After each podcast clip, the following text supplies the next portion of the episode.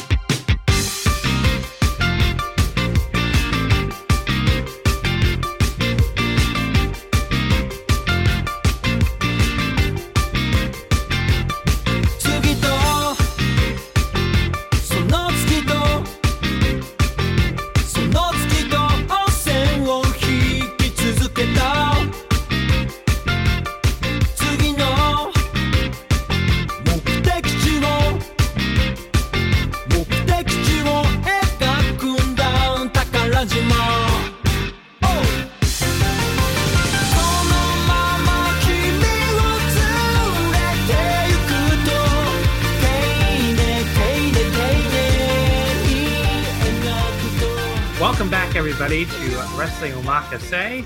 I am here today with the elusive Rich Kraetsch. the what? The, I can't even say the third time was the charm. It's like the fifth time is the charm. We finally have you on the air here. I think the first time I promised our listeners we were having Rich Kraetsch on next week was like five weeks ago. So Sorry, I- listeners. it's cool, you know, life gets in the way and all that.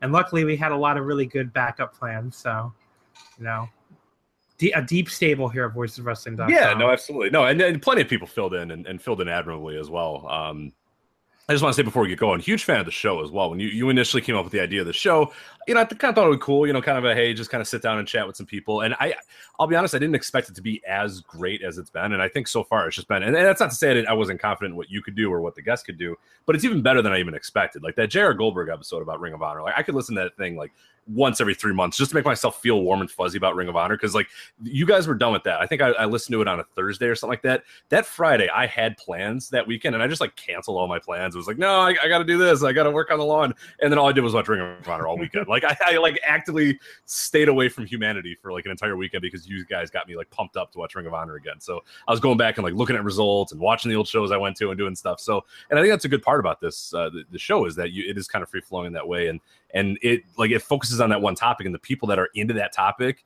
like you guys go so deep and so into it too and it makes it just that much better so no, i think you guys i think you particularly are doing an awesome job at this but then the guests have, have been great on their own right yeah. That I, I, it's it's been above my expectations too. Honestly, like the the, the people who have like even just come to me to be because like that J.R. Goldberg episode you um you talked about was one of these episodes where he came to me with that idea, and there's been a there's been a few of those now where like next week's episode is gonna be like that too, where the the, the guest actually came to me and was like, hey, uh, we want to talk about this thing.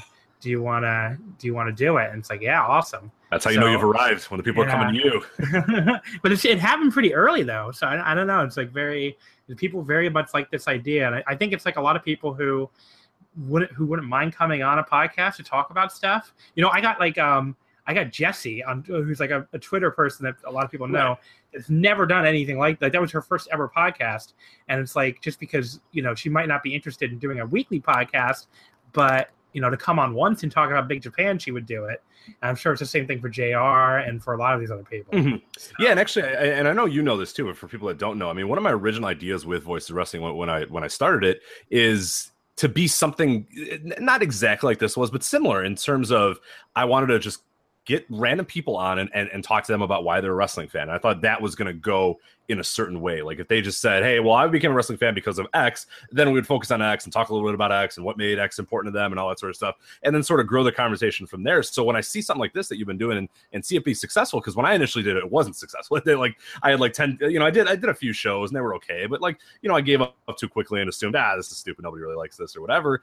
Didn't really go through with it too much, and then it ended up evolving into what what you know Voice Wrestling is today. But this idea, I think it, it has legs, and there is a, something to be said, like you're saying, where people don't want to necessarily break down the news and break down all this stuff. They just want to talk about what they want to talk about, and you're willing to give them that that opportunity and then work with them in whatever that topic is. So no, I, I think the show's been fantastic so far. So Oh, thank uh, you. I hope I can be a worthy guest. But uh, I mean, I, I really just the it came from me just not wanting to talk about. I mean, wanting to talk about something other than Dragon Gate.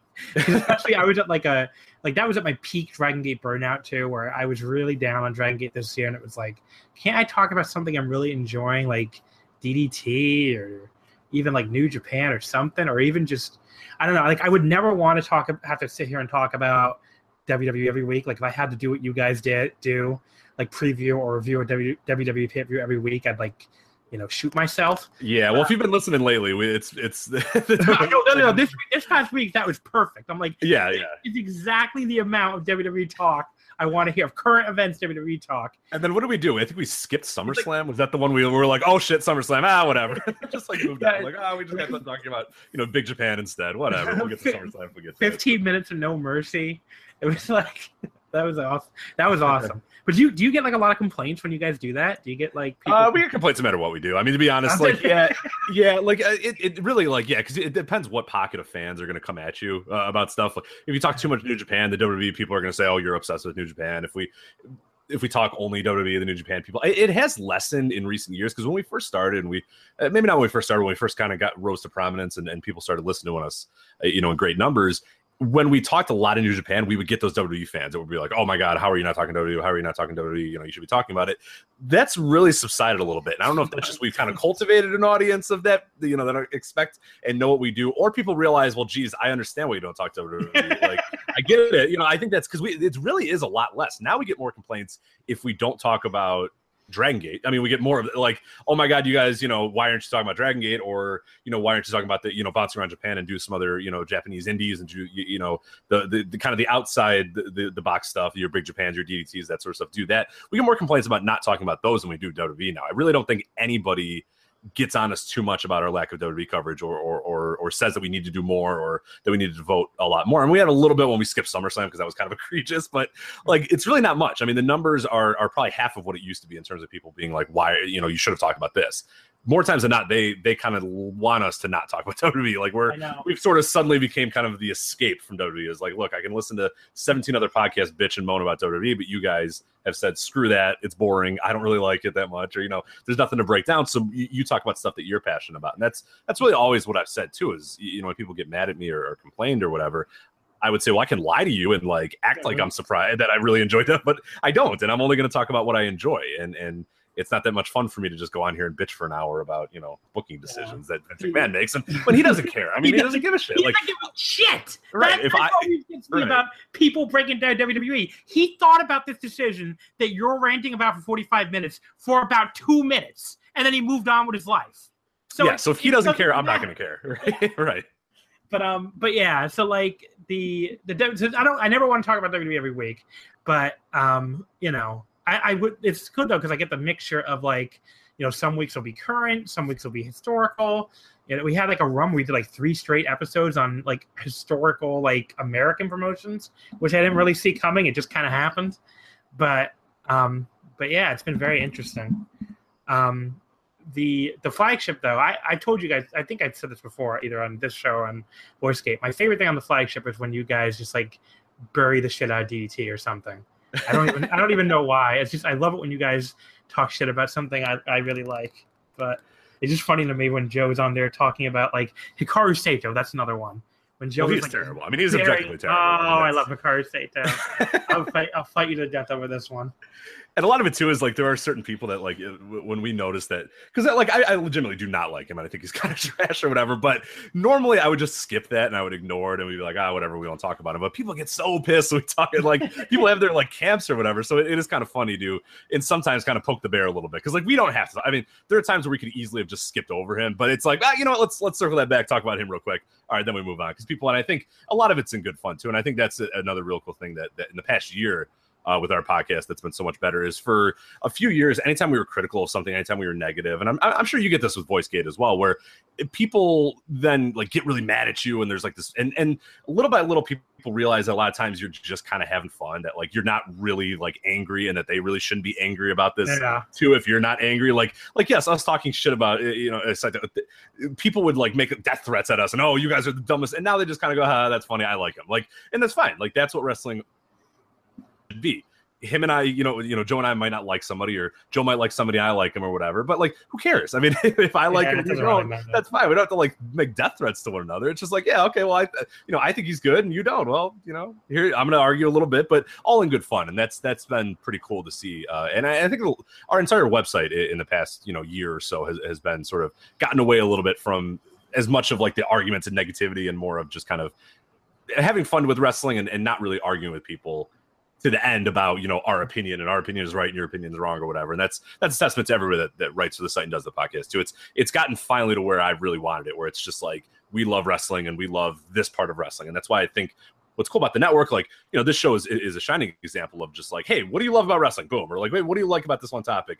Boom. You, you know and then you can you can get negative and you can you know break stuff down in a sense but it's the overall arc of the show is like hey what's something that you're passionate about one way or another let's talk about that. And, and and every show really does that too. Like you guys do it for for open the voice gate for dragon gate. We have obviously music of the mat. They, they do that. So everybody has their little niche you know whether it be evolve whether it be you know japan indies and, and like the burning spirits crew. And they and they all kind of they're passionate about their niche and that's what they do and that's what they kind of cover. And i think that's kind of, kind of cool. The, the, the it's funny though. The there's one person who might disagree with your with your positive breakdown there and i think he goes by gabe s. Uh, if that's too if that's too obvious maybe g sapolsky. I don't, but he might disagree with every he every might disagree yeah that that you're right you're right that uh but other than that i think that was not a great yeah i was uh I was everything evolves is not the first one i go to now well you know But we they, are- always they, had they, they did like the show though i mean Yeah, exactly, and that's the thing.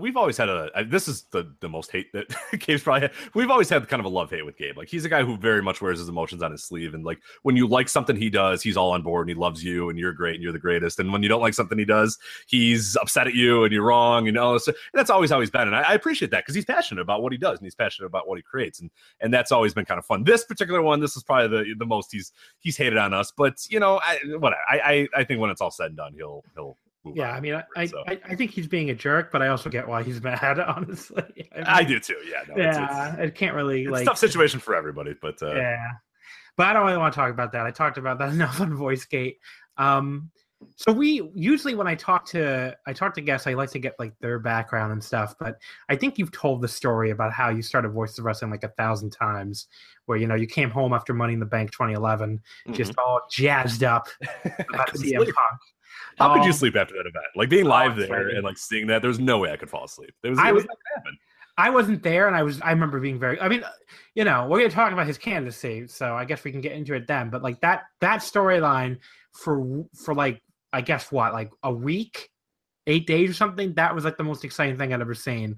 And then of course they completely ruined it. Yeah, no, you had like But- mainstream coverage. You had like I remember for the first time in in forever, I was like I was listening to sports radio, like just driving home, and they were talking. I was like, what is going on? Like guys that used to talk wrestling, like there used to be in Chicago sports radio, and that's one of the big reasons. You know, kind of going back to um, big reasons why. Um, I became a wrestling fan. One of the huge ones was uh, in Chicago. There was a sports radio, the, the 670 The Score, which is like kind of our one of our big, you know, flagship uh, uh, sports radio stations, they had a show. at It was like 11 p.m. on Tuesdays. It was called WrestleManiacs, and it was two dudes that would just go on there and talk wrestling. And I remember as a kid just staying up and listening to that. So you'd watch Monday Night Raw on Monday or whatever. They'd react to it on Tuesday, and that was a big thing. Like I would stay up and and listen to it and consume it or whatever. And that was a What- big reason what year how I we- became. What year are we talking for this? We're talking like 98, 99, 2000, 2001. So they, they were pretty, they were attitude era. I mean, it, it, it was, it was definitely not. And that's, I had always sort of watched as a kid. Like, I, I think I really wanted to watch like Pacific Blue on USA. Remember the, the bike cop show with like, I think it was Mario Lopez or something like that. I, Hell yeah. I really enjoyed that show as a child. Like, I, I don't know. Mm-hmm. I, I like Mario ever- Lopez in short shorts, whatever. All right. Did I'm you not see gonna, the Family Guy episode where they parodied that and had them like had it as like the the Roker brothers, I guess, doing that? I don't think I have That's- ever seen that, but That's pretty pretty awesome. That's- That- so I would always see like the tail end of Superstars or Livewire or whatever the hell it was. So I remember watching, and, and I was always kind of aware of the characters, but for whatever reason, I would watch and I'd be like, yeah, whatever. This is just a means to the you know Pacific Blue End or whatever. and then uh, by 1997, I started kind of getting into it a little bit more, and and I remember just once I watched Monday Night Raw, and it was just like this is this is something. And then when I found out Nitro was on too, I was like, okay, here we go. And then really from like about 97 on, I, I was a huge, huge fan, you know, specifically, you know, American wrestling. And, and that WrestleManiac show really got me to another level because they would talk about the storylines, talk about that stuff, but they knew they got some deep insider stuff too. And that's why I kind of thought from the beginning, I was always about the information and digging onto the internet and finding out more and learning more, not just being content with turning on my TV and going, oh, that was good, and then turning it off. I always was like, all right, I want to know more. Like, why did this happen? Who is this? You know, what's the history of this guy? All that sort of stuff. And and I think in in, in two ways that really influenced, you know, my love of wrestling, that show, and then also my love of of, of radio and and audio or whatever, which sort of led to you know voice of wrestling and and other stuff as well. So that's kind of a a double barrel thing. And I do not know how I began this conversation at mm-hmm. all with you. Oh, they started. They did like a special thing. Like they got together again and like we're talking wrestling on that week of CM Punk. Like it was nuts. Like sports radio was talking about it. ESPN started covering it again. Bill Simmons was going nuts about it. Like yeah. everybody, the, the world was going nuts about Money in the Bank. And then like, And like, how fast can we kill right. this? And oh my god, and it culminated in the perfect story, the perfect match. And then like he puts the the title in the fridge, and you're like, oh, here we go, this is incredible. And like he shows up to like a comic con and breaks in or whatever, and you're like, oh, this is they're nailing it. And then like a week later, he just walks out and then Kevin Nash, and then it's just like, and then and then I don't remember anything. Then I just like Yeah. I don't want to remember it, and I don't. But yeah. it was it was that night of where I couldn't sleep, and I was like, I gotta I gotta do something. I gotta just, and that's where the idea, like I mentioned at the top of the show, in terms of of wanting to talk about wrestling fans and why they're passionate. Because I remember that week of like even in the arena, you were talking to people and they were for whatever reason just spilling their beans about how much they loved wrestling and how you know they started kind of got away from it, but CM Punk dragged them back in, and that was like the the common theme with everybody you talked to at that show was like, oh yeah, no, I really stopped watching for the last three years, and then this story, and now I'm here, like, and this is incredible. And so it seemed to be this weird story that dragged everybody back, everybody back in, and that was like, ooh, uh, this this could be a thing because like right now I'm hitting it while it's hot. Like people are coming back to this. Like this is I stupidly assumed like boom, new boom period, here we go. Like everyone's coming back to the, the ship or whatever, and and for a few weeks everybody did come back to the ship or, or whatever. Everybody, it's seemingly in my little bubble seemed like they were coming back to the ship, and then the ship sailed away on a Kevin Nash sized meteor. Kevin Nash sized meteor came in and, and exploded it, and then Triple H hit a pedigree to it, and then Yeah. Um. So so was that like that for you too? Or were you still watch? Were you like really watching at the time? All right. Uh, you know, I I was watching, but not necessarily as intent as I as I had been before. Like, really, like you know, the '97 till God about 2004 to actually, you know what? It was it was actually '97 to about 2007, right after the Benoit thing. I really was just like, you- I you don't know- think I like wrestling anymore. And there Do you know what? That's the exact same. That's almost the exact same. Yeah. Um, do you know what did it for me though? It wasn't even as much as the, this is embarrassing to admit now, but it was the way they killed ECW that really destroyed it for me. Like. I, I was really into. I mean, no, no, no, I was still in the Ring of Honor at the time. I was into that, and then I liked. I went to that second one night stand, and I was like, "Oh, this is awesome!" And then they killed it, and that made me really like they killed it in like the first week, and that made me really angry at WWE for a while. And I just so like more like 2006. I I pretty much uh stopped watching after like the summer of 2006. I feel like, and I came back for that awesome build up to WrestleMania in 2007. You know when they're doing all that stuff with with Shawn Michaels and stuff. Mhm. That was yeah, yeah, yeah. that was that was a very good period. But after that, like I was gone again, and then by the time the Benoit thing happened, like basically I've I've had like a lost decade almost in WWE where I've come I've come back and forth. You know, like in like WWE, I'll come I might like come back and be into it for like a few months. Like I remember being into like maybe the Shield or a couple other little things, but like nothing. Like if you asked me for like 97 2007 or even like earlier than that probably like 96 if you said what happened in march of 99 or Right, march you know of what I'm- right, 2002 immediately, i'd be like boom this this this this here's Yeah. the pay-per-view card. 2000 if you like march of 2009 or march of 2014 i'd be like i have no fucking idea. Not a clue what happened in, in may 2014 or something. No idea who was champion no idea what was going on. So yeah it's basically like my lost wwe decade and if it wasn't for the fact that I, I was also a big Japanese wrestling fan already, I'm sure I wouldn't be in, in a wrestling fan anymore at all. Yeah, no, and then that's like uh, so about 2000, like June or whatever, 2007, I believe that was the Benoit thing. I really kind of took like a bunch of months off. Like even I was even going to Ring of Honor at that time, and I was just like, I went like cold turkey with wrestling. I was like, I, it just felt weird. I tried to watch, and I was just like, and like Benoit was like legit one of my favorites. Like I, I, I always joke to people that like the reason I don't get tattoos is because like if I had gotten a tattoo, you know, ten or well now at this point I can't say ten years ago, but if I had gotten a tattoo like you know eleven years ago, it would have been like I would have gotten like a Chris Benoit tattoo. like he was my, I was like, God, Chris Benoit's the best. Like he's incredible. He's everything that I, I love about wrestling. He's a real wrestler in this world of you know bodybuilding. You know, like there was all this stuff about it. And I, like legit, if somebody was like 15 years ago, hey, what kind of tattoo would you get? It'd be like Tupac and like Chris Benoit would my two tattoos. And thank God, I that's why I don't get tattoos because I was like, oh, geez. And so that was really like, like you said, where like ECW were so passionate about, and then it went away. Well, Benoit was a guy that I was always just like, no, he's the man, he's the man. And then you know that day of, I got friends being like, yeah, did you hear? Or, like I know that was your guy, and I was just like, oh my Yeah. god. And like I had to really reconcile like everything that I loved about wrestling and everything. And and there was a few months where I really just didn't watch it all, and then it really wasn't until probably midway to 2008 or so that I really started getting back into it because of Ring of Honor. And and, and Yeah. really, it, it was quite a few years until I I really got passionate about WWE again. And, and it didn't help that WWE was mostly not good Yeah. uh, during a lot of those periods too. So it did took a while for me to get back into WWE. And then you know by about 2010, I started getting into uh, a little bit more of Japanese wrestling and stuff. So that kind of helped a little bit. And then WWE got good for for a few years there. So no, I I, I hadn't totally fallen off, but there was about a year year and a half period where just in general wrestling just felt icky and weird to me, and I just I, I, I didn't like it. But eventually, I, I was able to kind of get over it, and I'm, I'm glad I did because yeah, the, the 2011 run, I guess I was like, I was super into the punk thing, and they killed that so fast. That was like, oh, this is why I don't watch this company. Basically. But like, yeah, I, I, I see the, the weird thing about ECW. Looking back on it, I didn't even really like the original ECW, but like, just when they brought that thing back, it felt so different Mhm. that it was, like just so interesting, and then they they just destroyed it in like, you know, two weeks of being on de- on television. It was like, okay, this is it's that that just I don't know. There's something about that that really like pissed me off at the time. And I was in the building at that the um the the change the channel show. So I was oh there- yeah yeah yeah, that was that was incredible. That was an incredible show.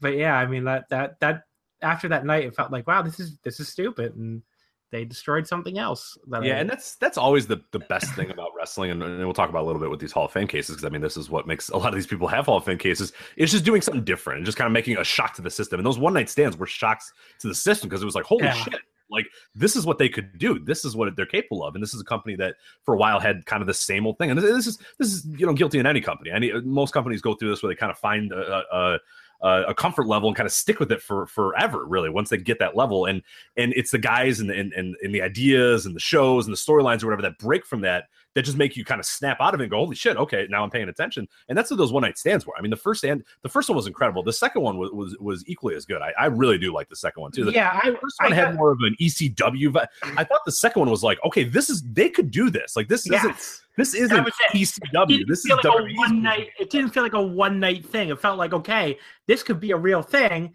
And then two right. days later, it was like, oh, never mind, fuck you. Like yeah here's the zombie here's fucking zombie, assholes. Yeah. I mean, I. I was so I was at that show with the zombie because that was in Trenton, New Jersey. So I saw the zombie live. I which I oh, that may have been my last WWE live show. I th- no no no because I went to Survivor Series that year. My last WWE live show was a SmackDown for sure because I remember going to it and being like, "This is the worst fucking shit of all time. I'm never going to this again." Like I just remember being so bored out of my mind. It might have been like 2000, maybe it was like 2008. But yeah, so I went to the I went to the zombie show and I went to the second one night stand. I wish I had gone to the first one night stand, but being in that building for for like John Cena coming out and defending that title on on the you know they kept they kept saying on the on away turf or whatever on the road against RVD that was just really really cool. And even back then I liked Cena, so I was I was totally fine with uh with that Cena RVD match, but but seeing RVD win, you know, obviously in that crowd was really incredible. And, and that was actually the first, and then we'll get maybe finally to the topic we had. Yeah. That was the first moment when I really became like I enjoyed Cena when it, when he first came up, and and and then I kind of you know fell off when most people did when they're like ah he's boring and I went the babyface. But that was the that that moment. Really much from then on, I've been pretty much on the Cena bandwagon, except you know, Money in the Bank 2011, you had to boo him and, and call him a shithead and, and Yeah. you know, fuck him off because that was you had to do it. That was the fun thing to do at the moment, and that's but but he's and and what I realized on, during that one night stand is how great of a worker he was, and Oh, yeah, he's incredible. I mean, that moment where you, he just gets up and he just puts that the he, he knew exactly what to do. He was like, I cannot do what I normally do. I Yeah. can't be normal me. Like like uh, guys struggle with that. Sometimes guys struggle with like break again breaking from their their norms or whatever. But Cena goes out there and, and puts the title above his head, doesn't look at anybody, walks down just like a cocky asshole. Does the, the shirt thing where people keep throwing the shirt back, and, and, and that's the, the greatest moment ever is that he doesn't stop, that he keeps doing it, and he, and he understands. That, never like, give up. Right, exactly. And he's and, that's the, the cool thing about it too is like a normal guy would sort of ring it up or like a Shawn Michaels back in 1996, 97 would just throw a hissy fit and like throw the Yeah. shirt away and like pound his feet and then work the match like a, a total asshole the rest of the time. Whereas Cena was like, no, this is kind of cool. Like this is a cool.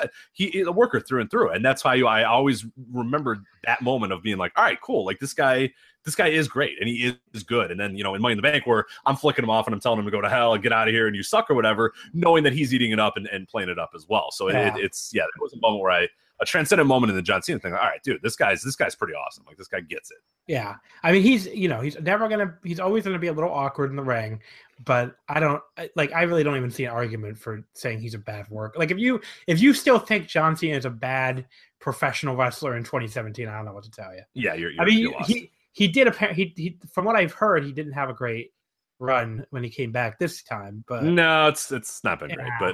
but that PWG Cena period, like come on, that was great. Yeah, that was- I think that that was was the last like, the last breath of him. Now he's just kind of like riding out the sunset. Yeah. But no. but he's earned the right to coast, I guess. But some people who coasted and some who didn't, the Hall of Fame. That's my best attempt to transition here because we should like get it, to the okay. action. Should get to the actual topic. Um, so basically, we're here to talk about the Wrestling Observer Hall of Fame voting for this year with a, a ballot holder, Rich Crazy, Mhm. a, ball- a holder of Wrestling Observer ballot. He just randomly gave it to you one year, right? How long have you been a how, how long have you had? Like three years? Uh, I've had it now two years. Two years. years. So I uh, I begged for it one year, didn't get it. Begged for it another year, didn't get it, and then finally the next year it, it popped up in some random email. That's the, it's incredible. Everybody's got like their great stories of when they got it and how they got it or whatever. It's it's really bizarre. It, it's it, Dave's a, Dave's not fellow with how he sends it. They just like pop up on on just random emails. Like you sent him an email years ago and he replies to that email with the ballot, and it's just like oh okay, like all right, thanks. Yeah, that's. So, so Dave, hopefully, I'm not, I'm not going to cross my fingers for a ballot anytime soon. But if you happen to listen to this, Mr. Bouncer, um, wrestlingomakase at gmail.com. Just reach out to me, brother. I'd be happy to vote. But in the meantime, we have the we're going to talk about the, the modern U.S. Canada uh, category, the Japan category, and the a little bit about the non wrestler category. Um, probably talk about more about some candidates than others because we both, I'm sure we'll both have more to say about some than others. Uh, neither one of us really knows anything about Mexico or Europe or historical or Oceania or any of this other bullshit or planet Mars. Like we don't, we're not, we're not up on any of that. So, you know, if you want to hear that, I'm sure there'll be. Listen to the Cubs fan; he'll tell tell you about Mexico. Uh, who do you go to for your for your like historical takes or Europe takes? I don't even yeah in the, in the past we had used the, the Euro- we always had a tough time the, actually the reason one of the first emails that i got replied to dave on the, the the hall of fame was me asking him who the hell should i talk to about europe or whatever and he sent me a few names and like now i think it'd be a little bit easier to get guys but the problem is a lot of the people that are passionate about european wrestling right now aren't like weren't you know ardent like killer Carl Cox. Like they don't know like they're like 19 and 20 or whatever. And like they might know of the names, they might know of the history, they might know of like like basic guys like Big Daddy or whatever. But the Europe and, and, and the, the Australia Pacific Islands at all, you know, that sort of stuff. A lot of those are historic guys and the guys from many, many years ago that that we really have had a tough time ever finding anybody that knows a ton about those. Like they apparently they have their voters and apparently there are people, of course, that, that do vote for them, but most people that you talk to, most people in our bubble have no clue and, and, and really don't vote in those categories because like and, and I haven't either because it's like I you know I I've tried to learn a little bit about these guys, but you know, not being in that culture, not being around there, you know, a guy, a guy like a Big Daddy is one that everybody always argues about. It's like, oh, he's great, he's this. Well, he doesn't do anything. He, he really doesn't.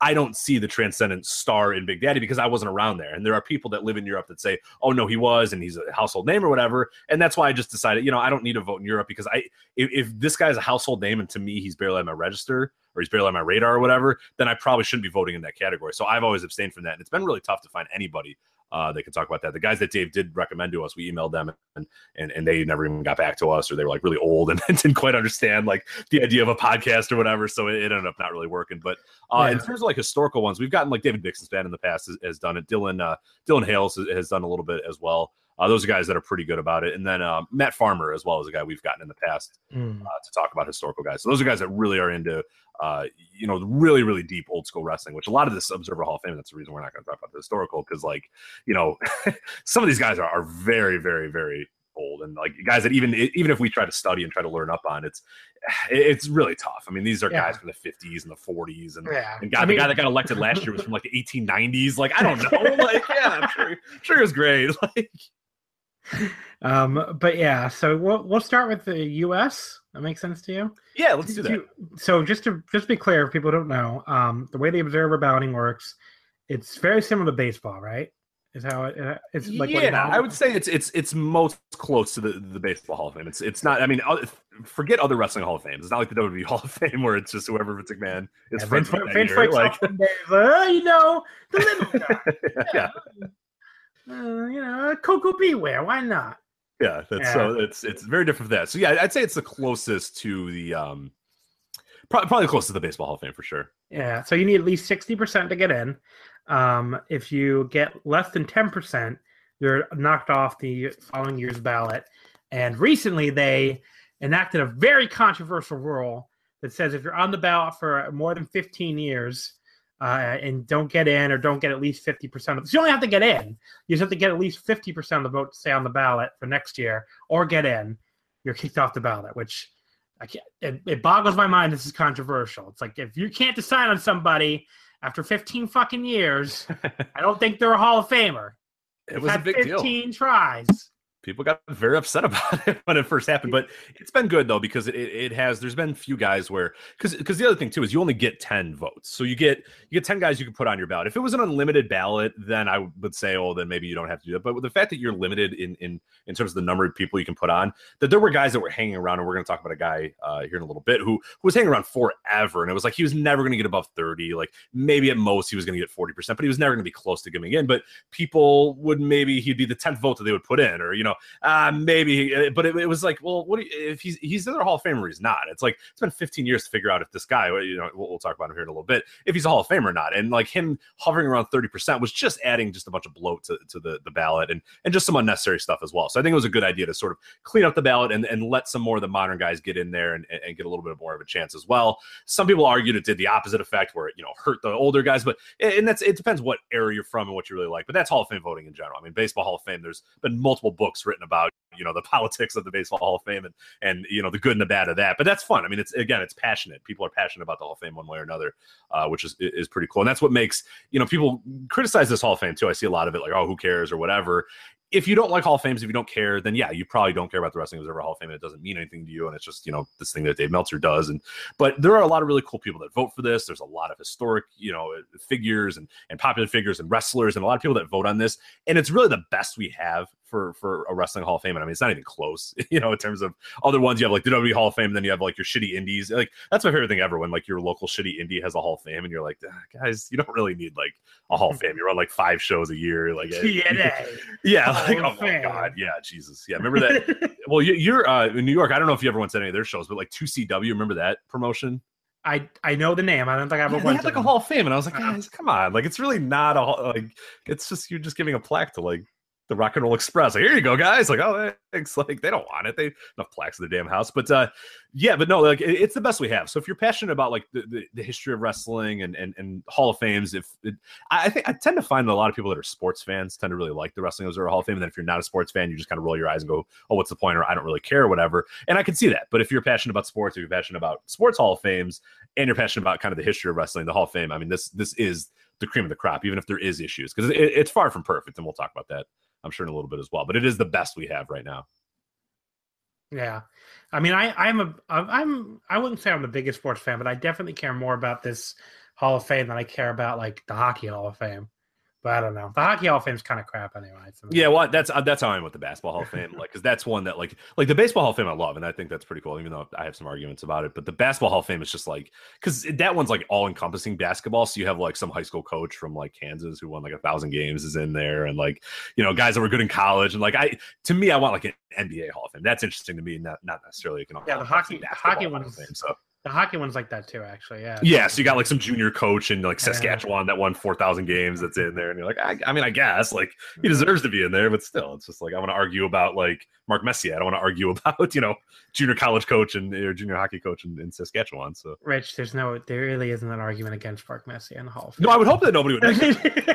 I know I don't watch any hockey, so that was like But- the first name that came to my brain. So he's got like a million Stanley No, Cups. he's- I think, yeah, I yeah, think he- he's a Hall of Famer. he played for like eighteen hundred games. Yeah, I mean the only people I don't think the only people I don't think Mark Messier is a hockey Hall of Famer are Vancouver Canucks fans. I was gonna say yeah, Canucks. fans, yeah. Yeah, Unfortunately, my, my hockey watching ended at about 1996. So uh, basically, when I started watching wrestling, I basically. Uh, so yeah, that that's why I dropped a uh, Mark Messier because I was like, oh, think of a hockey player, think about a hockey player. Oh, well, you, God. you, you managed not to say Wayne Gretzky.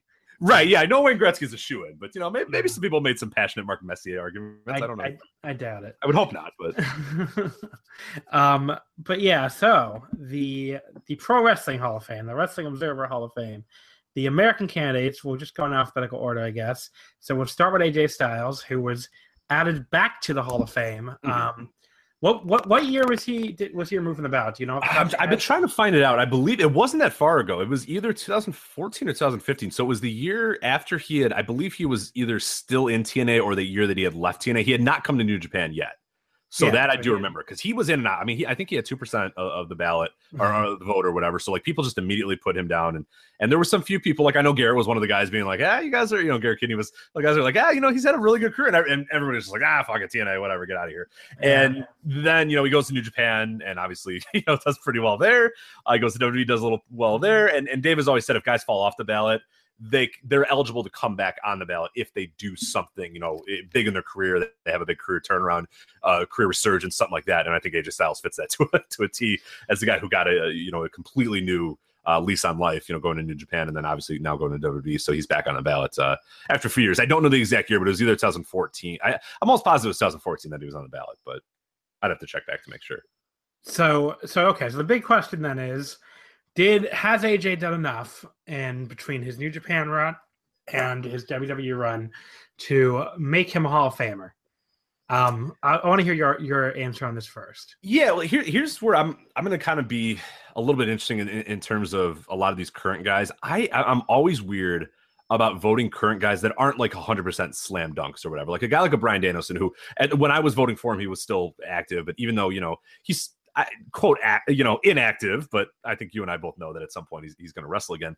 He was a guy that was like a no doubter. Like he's on the ballot, he's got to go in. Like any hall, you have to put this guy in. Like he is, he's that good or whatever. I, I do want to talk about in a sec the criteria because I think some people get a little confused uh, by that as well. So we'll, we'll do that here in a sec. But um, no, like Danielson was a guy who had to go in. Like even though he was active, you know, quote inactive or whatever you want to call it, he was a guy that was like a shoe and he had to go in. But I'm always weird about guys that are still still kind of playing out their careers and, and whether or not they should be voted in or whether or not they should be eligible and, and all that sort of stuff. I'm a guy who I want to see the totality of your career. I want to see when it's all said and done what you've done and and and and judge it on the entire merits of your career or at least the bulk of your peak career. Like when once a guy's like 40 41 42 43 like once they've gotten to that age like you pretty well know that they're not going to all of a sudden at age 45 like have this complete career resurgence or or be completely different. But i feel like you have enough of of a sample size to that point to, to, to know that. But and aj is a guy who, who's a little bit older and we probably should have that sample size but i feel like he's still kind of telling his story and, and to me i don't necessarily want to put guys in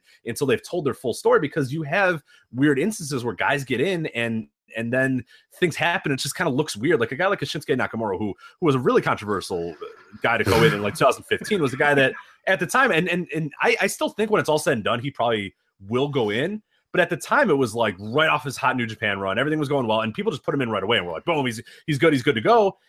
But I really wonder if you put him on the ballot this year, He would I- not get a, he would get a lot less. He wouldn't get in because he didn't tell his whole story. And then the rest of his story is like, okay, well, he was hot in New Japan when then I went to WWE, and maybe, maybe, maybe it was New Japan that made him good. Maybe it was.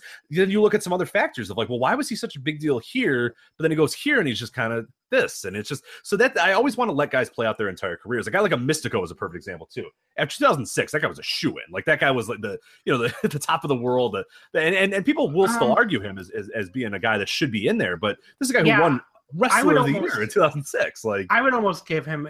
I, I mean, I don't want to argue Mexico that heavily, but but a guy who drew that well for like two years, maybe I don't Yeah. know.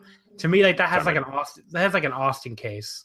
I think. Yeah, right, right. Well, and and and that and that's fine. Like I, I don't mind if people wanted to argue, but again, like I like guys telling their story a little bit more because Mhm. then it's you know you saw obviously he goes to WWE as Sin Cara.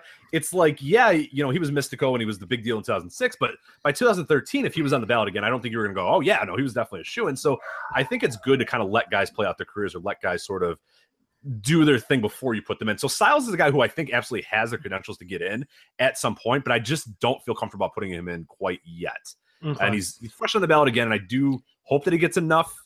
you know, again, you get that weird thing where you're like, oh, should I vote for him just to keep him on or whatever? Because I do think, and and and he is a guy that I think could become a Hall of Famer, but I don't know. This year, a little weird. I, I don't know if I'm fully ready to put him in just quite yet.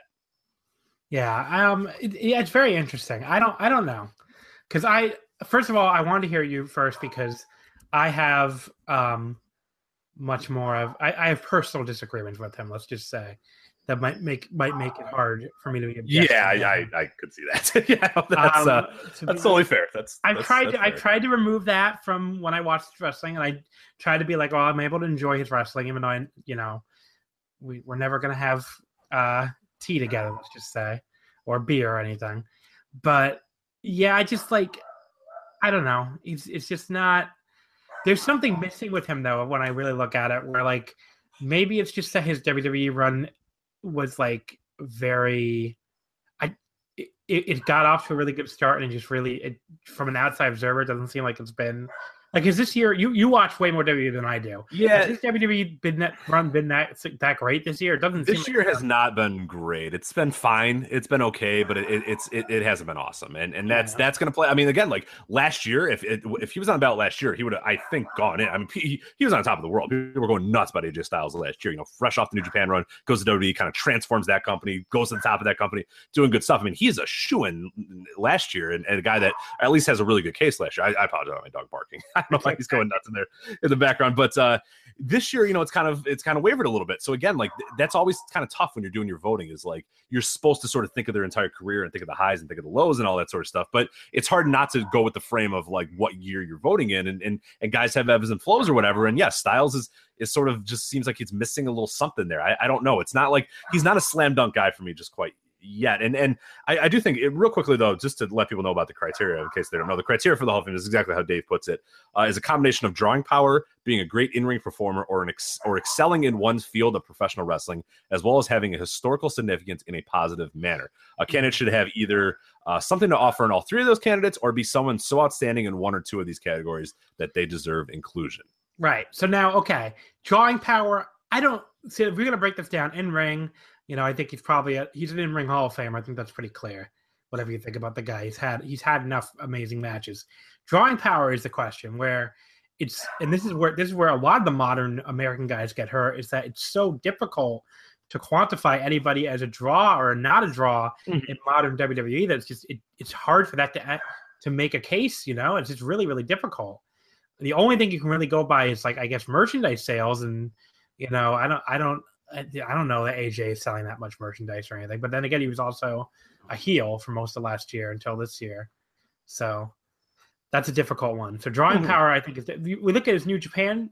You know, he, he it was a mixed bag. He, he For a while, yeah, yeah, he had a big bomb at the first, you know, his first Yeah. event there, and then then he kind of stabilized and, and, and was pretty good. But But the company drew better after he was gone. Right, exactly, big- right, like, right. that's right. a big problem I have with him and Nakamura. Is like if if if these two were such big draws, it's just it's impossible for me to buy it now because the company drew better after they left and after other people were elevated into that position. So you know I, that's why it's it's difficult for me to buy the this idea that they were humongous draws. Um, maybe Shinsuke a little more because he at least he did sell a lot of merchandise too, but I don't know. I think it's that my so so I lean towards him not being a Hall of Famer on drawing power, and then obviously you can't really you can't say anything about the TNA years for drawing power, which is why I guess no one ever took that seriously. Yeah, and uh, the the, the thing though, and, and this is something that people forget a lot of times is is that if he says if you're so outstanding in one or two of the categories that you deserve inclusion, and that's I guess the AJ argument. That's gonna be an argument Yeah. for a few of these guys we're gonna talk about as well because to me that's just as big of a deal. Like I think a lot of people are guilty of turning this into a drawing Hall of Fame. A lot of times, like a guy like a Bryan Danielson, it, it took him two years to come in to get in. I believe. Let me let me let me double check that. I'm almost positive it did. Uh, I want to find out what his first year numbers were. I have them here. Da, da, da. So he was 54% when he first came into the ballot in 2015. And I thought that was absolutely ludicrous because if you have a guy that that is as good of a so if you have a guy who's a draw as good as Bryan Danielson was a wrestler, you know, like aka like Hulk Hogan, you know what I mean? Like because Bryan Danielson's Yeah, fucking great. And like him- he's objectively great. He's Like, I don't care. I- like he'd be in like like Hulk Hogan would get 100 percent of the vote. Nobody would even think about it. It's like yeah, of course he is, but but that's on the power of draw. I mean, not on the power of, of you know most other stuff because you know in terms of a lot of other stuff that Hulk did, you know, it wasn't necessarily the, the top tier, but he was like such a shoe in in terms of the draw. I mean, he was the biggest star in, in, in pro wrestling history, really, and so he had to go in. And, and Bryan Danielson was a guy who who thankfully got in on a second year, but the first year didn't get you know a lot of vote, got 54 percent, which is is good but not great. But it's like that you know excelling in one or two is an important thing too and i guess that's the argument that a lot of people can make for aj i don't know if i'm ready to make that just quite you know quite yet because i haven't watched a ton of his tna stuff or enough of it really but he's a guy that you can make maybe make the case yeah regardless of drawing yeah regardless of historical regardless of whatever the guy has been so good in the ring for so many years that he deserves to go in Yeah, and, i then- can see that argument for sure his TNA stuff, uh, you know, I've seen a lot of it. He it was really good. I, I do think he went to another level when he went to do Japan. So, but but I think his TNA stuff was good enough that you could you could use that as a basis.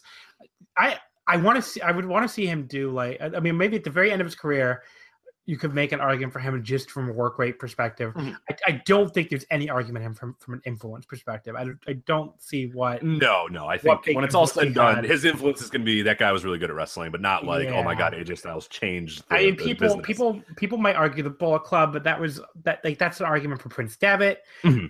Um, I mean, and Karl Anderson. Not really- like AJ came in and kept it going, but it wasn't his baby.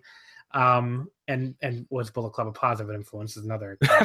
right Um, and then, um, like people might argue, I I guess that, that he was so successful as a successful as a gaijin, but like, like that, I see that argument. I- see that argument made a few times on Twitter, and like, there have been successful gaijin in New Japan before AJ Styles. Like that to me is an argument, and I try not to say stuff like this because it makes me sound snooty, but that to me is an argument of somebody who started watching New Japan like 2013. Like there have been plenty of successful gaijin in um I mean, Japanese wrestling is, is really like backed by that. I mean, the history that, that's what I always find it funny when people are like, oh, you know, I mean, the, the, you go through the history of, of, of Japanese wrestling and it's really been largely, I mean, it's, it's, it's been half and half. It's been, of course, you know, your, Yeah. your big time, Jap- but one of the big parts that, that made it and, and exploded it and Inoki was a huge part of that. And, and it goes even back farther than that is like having, you know, an American foreigner come in and the Japanese guy, you know, vanquish him. Like that's, that's been the thing, whether it be Stan Hansen or Vader or Bam Bam Bigelow or, or Hulk Hogan or Andre the Giant or, you know, it's, it's Yeah. you can go back, you know, decades and decades and decades. So it's not like AJ Styles like broke the mold of like, ooh, here's a here's an American foreigner. a foreigner in Japan. Oh my lord! Like, the, like the basis of Japanese wrestling is based off of that. So it's like, but I yeah, mean, like, I, I mean, I guess you could say he did break a size barrier for heavyweights, but I mean that that's also a size barrier that's been trending that way in general. Like, yeah, exactly, right, Tetsuya, right, Ni- right. Tetsuya Naito's a small heavyweight too. I mean, it's not like, yeah, he was. I guess he was the first white guy to do it, maybe, but like that's still not. It's it's not it's not as that's not an influence argument to me. No, no, I, I, I agree. So like that would be it basically. It's just ring work enough to get him in. I would say I would lean no, but I I see the argument. I just Yeah, I could listen to an argument. yeah. I lean no right now too, uh, so I'm exactly the same as you. But I, I could hear it, and and I could see it. I, I could sort. I could see myself being convinced as, as a little bit more of it becomes available, and I maybe watch a little bit more myself. But right now, as as I stand as a voter, I I, I wouldn't put him in right now. All right, now up next, Bill Goldberg. Um, again, I- there's another guy who dropped off and they put him back on. Right? Yeah, I don't know the exact year when he dropped off, but I imagine I imagine it was like really quick at the time. Yeah, Okay. yeah, yeah.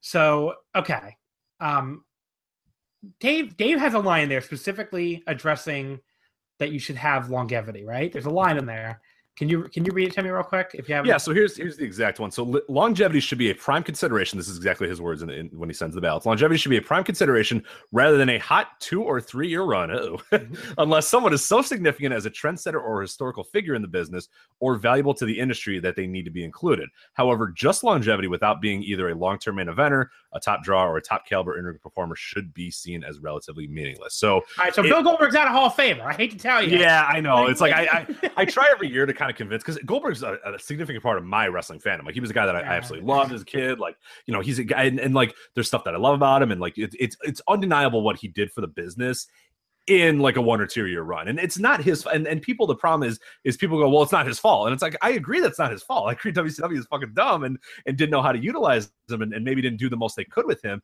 but at the end of the day i'm sorry that's kind of what happens and right like you can't control that like you get booked you, you you work for companies like that's a lot of guys there's a laundry list of guys who could have been hall of famers if everything broke exactly right for them and, and things didn't break right for goldberg or whatever obviously had a hot you know one or two year run and, hot, and this, a hot one year run. pretty much I yeah really maybe could, like okay. yeah let's- you're right you're right yeah down. Let's break this down. WCW. He debuts. yeah it's about april 98 Yeah, April April '98 is when he gets really hot.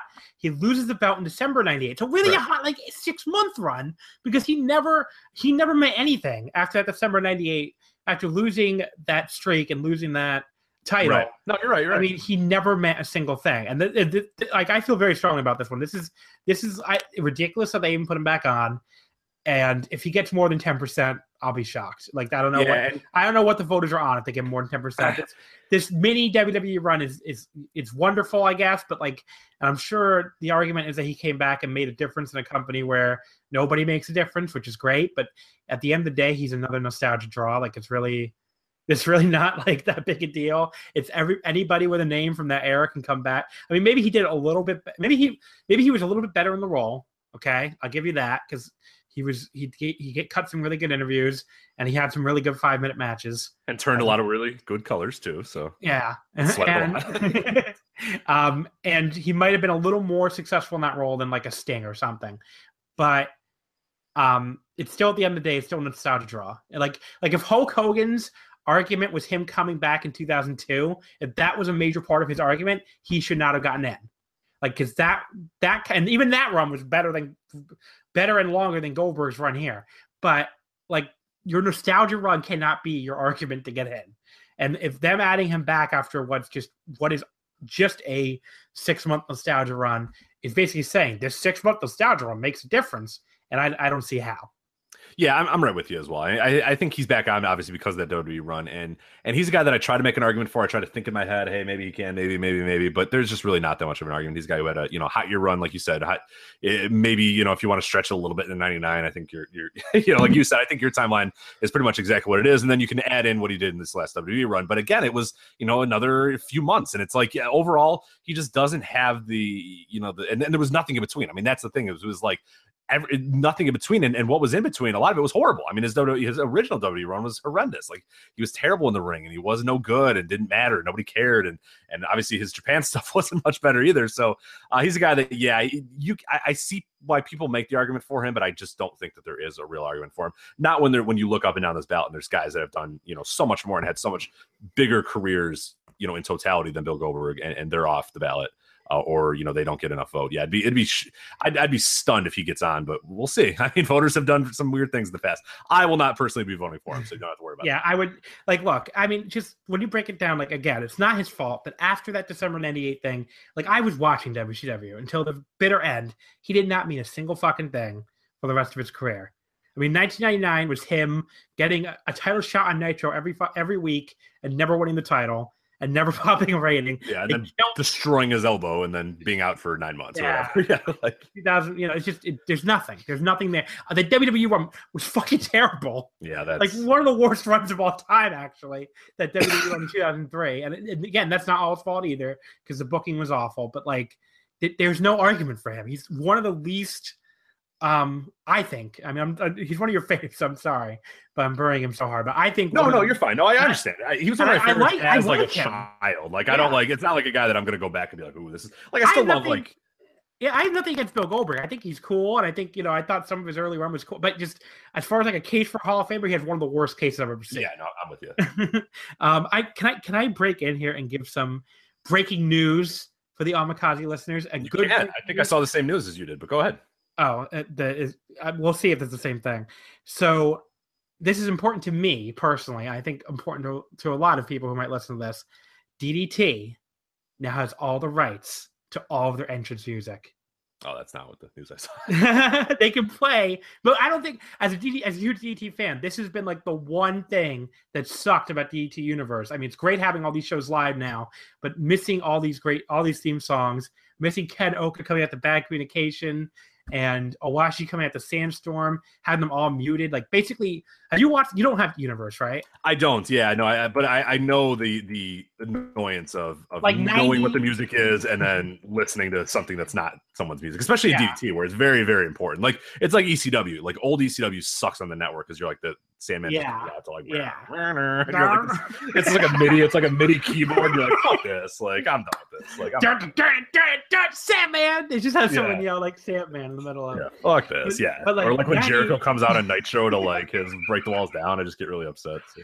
Yeah, I'm like, no, that's even worse, I think. Honestly, like that's so stupid. But yeah, so 90% of like the theme songs were muted. So I guess as a result of this fucking Abema TV company buying them, they just have all this money now to throw around and they can uh they can go ahead and buy all these rights. I I don't know what other reason there be. So I guess really cool. Um, you know, the one major flaw with DT Universe. So I'm pretty pumped. Um, be able to hear some hear some sandstorm again.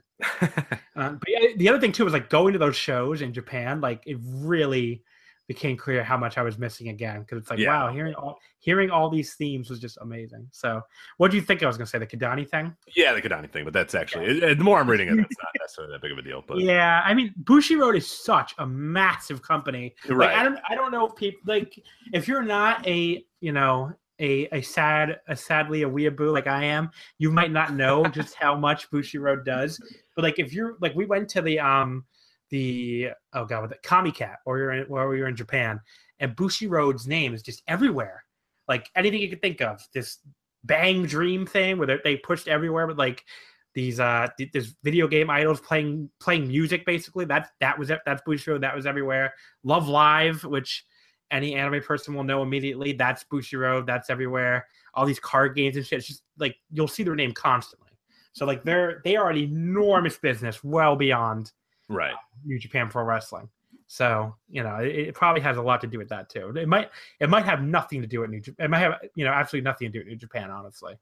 So and, and other people pointing out too like they uh, the in japanese companies really like to like shuffle around the the uh the job titles a lot Oh yeah, yeah. If you're if you're ever if you know the history, like I, I know a lot about the history of video games and study a lot of that. Of like you know obviously Sega and and that's like you know they have a bad you know year and like half the company gets shuffled. Like they don't get fired, but like dudes just get like put into new positions and moved around and that sort of stuff. Even when they're successful too, there's always like moving and shaking going on in those companies. So yeah, yeah not- i don't i don't think Bushiroads have it like the, the japanese uh, the an underreported part of how how like japanese wrestling is doing really really well right like that's been a big story in 2017 it like attendance is up everywhere but like the the japanese entertainment sector in general is doing really really well. So i would be i would find it hard to believe that Bushiroad is not is like having a bad year. That's Mhm. all that's all they do. So they they probably are having a really good year actually. But yeah there's like the internal demand in japan is like way up and that's what's driving um like they're they, they're having their best economic year in like you know since the last recession like 17 years ago or something. So it's it's been a really good year in japan for all sorts of industries not just japanese wrestling. But yeah i don't i don't know why this they're doing the shakeup. I assume somebody who can read japanese a lot better than i can will probably translate something at some point. But i was i was looking at it too and it just it, it just read like it read like typical japanese corporate speech to me. Sure, but- yeah. All right we got to get back to this because we got a lot of names to go Yeah, we do. Yeah, we'll have, to run, we'll have to run through some of these guys. There's some guys that I I, I can just really quickly skip because they Yeah. suck. So we'll, we'll but cm punk is a big one um, Yeah, gotta talk about Punk. you know he's been on his spout for three years um, the first one we can point to that we has like a history here he did 19% in 2014 22% in 2015 and 20% last year so he dropped 2% not off to the greatest start uh, on the Hall of Fame ballot. So, so let's discuss this real quick. First of all, like, how much do you think him walking away from professional wrestling has hurt his candidacy? Because I think it's a huge factor. It, it, it 100%. No, it, it's a gigantic factor. And I think it's it's it's it's a factor in two ways. And one where people seemed see, there, there's probably your segment of people that think he turned his back on wrestling and like oh he had so much left to give and he just kind of bounced and, and gave up and doesn't care and all that sort of stuff and then there's also the people that that you know kind of I, guess you could probably put me in those camp who doesn't think he's done who thinks that at some point sometime again no matter how many times he says no no no i don't care at some point he's going to get the itch again at some point he's going to want to wrestle again and i think it's I, I don't know if it's going to take that one time when he's just like no look i'm not coming back like it's never going to happen until people kind of go okay whatever but there's always that thing in the back of people's minds i think that oh he's not quite done that this guy still has another chapter left in his career and maybe there's voters you know and, and i might be one of those as well we could talk about you know my voting pattern with, with CM Punk that that think you know hey let me let me wait and see if this guy does actually get a second chance. Let me see if this guy does actually come back. But no I think him leaving uh, has been a huge factor in, in terms of stuff because he left his career pretty incomplete. And I think a lot of people are just sort of wondering what to make of it given that you know it just kind of ended abruptly and and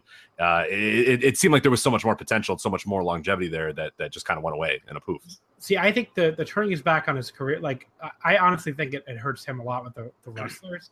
Like I would love to see the breakdown of. Oh, um, they have those. Yeah, Dave only gives like the top tens or whatever, but I don't. I, I know Yeah. Punk doesn't do well among stuff fellow wrestlers. So like I really bet you that's killing him with fellow wrestlers and retired wrestlers. So, um, but yeah, uh, like as far as like what his career is incomplete, I actually don't think he's ever gonna come back. Like I a few years ago I thought he would, but now I've hit a point where like I just I I actually do accept this career is probably over, but I don't know.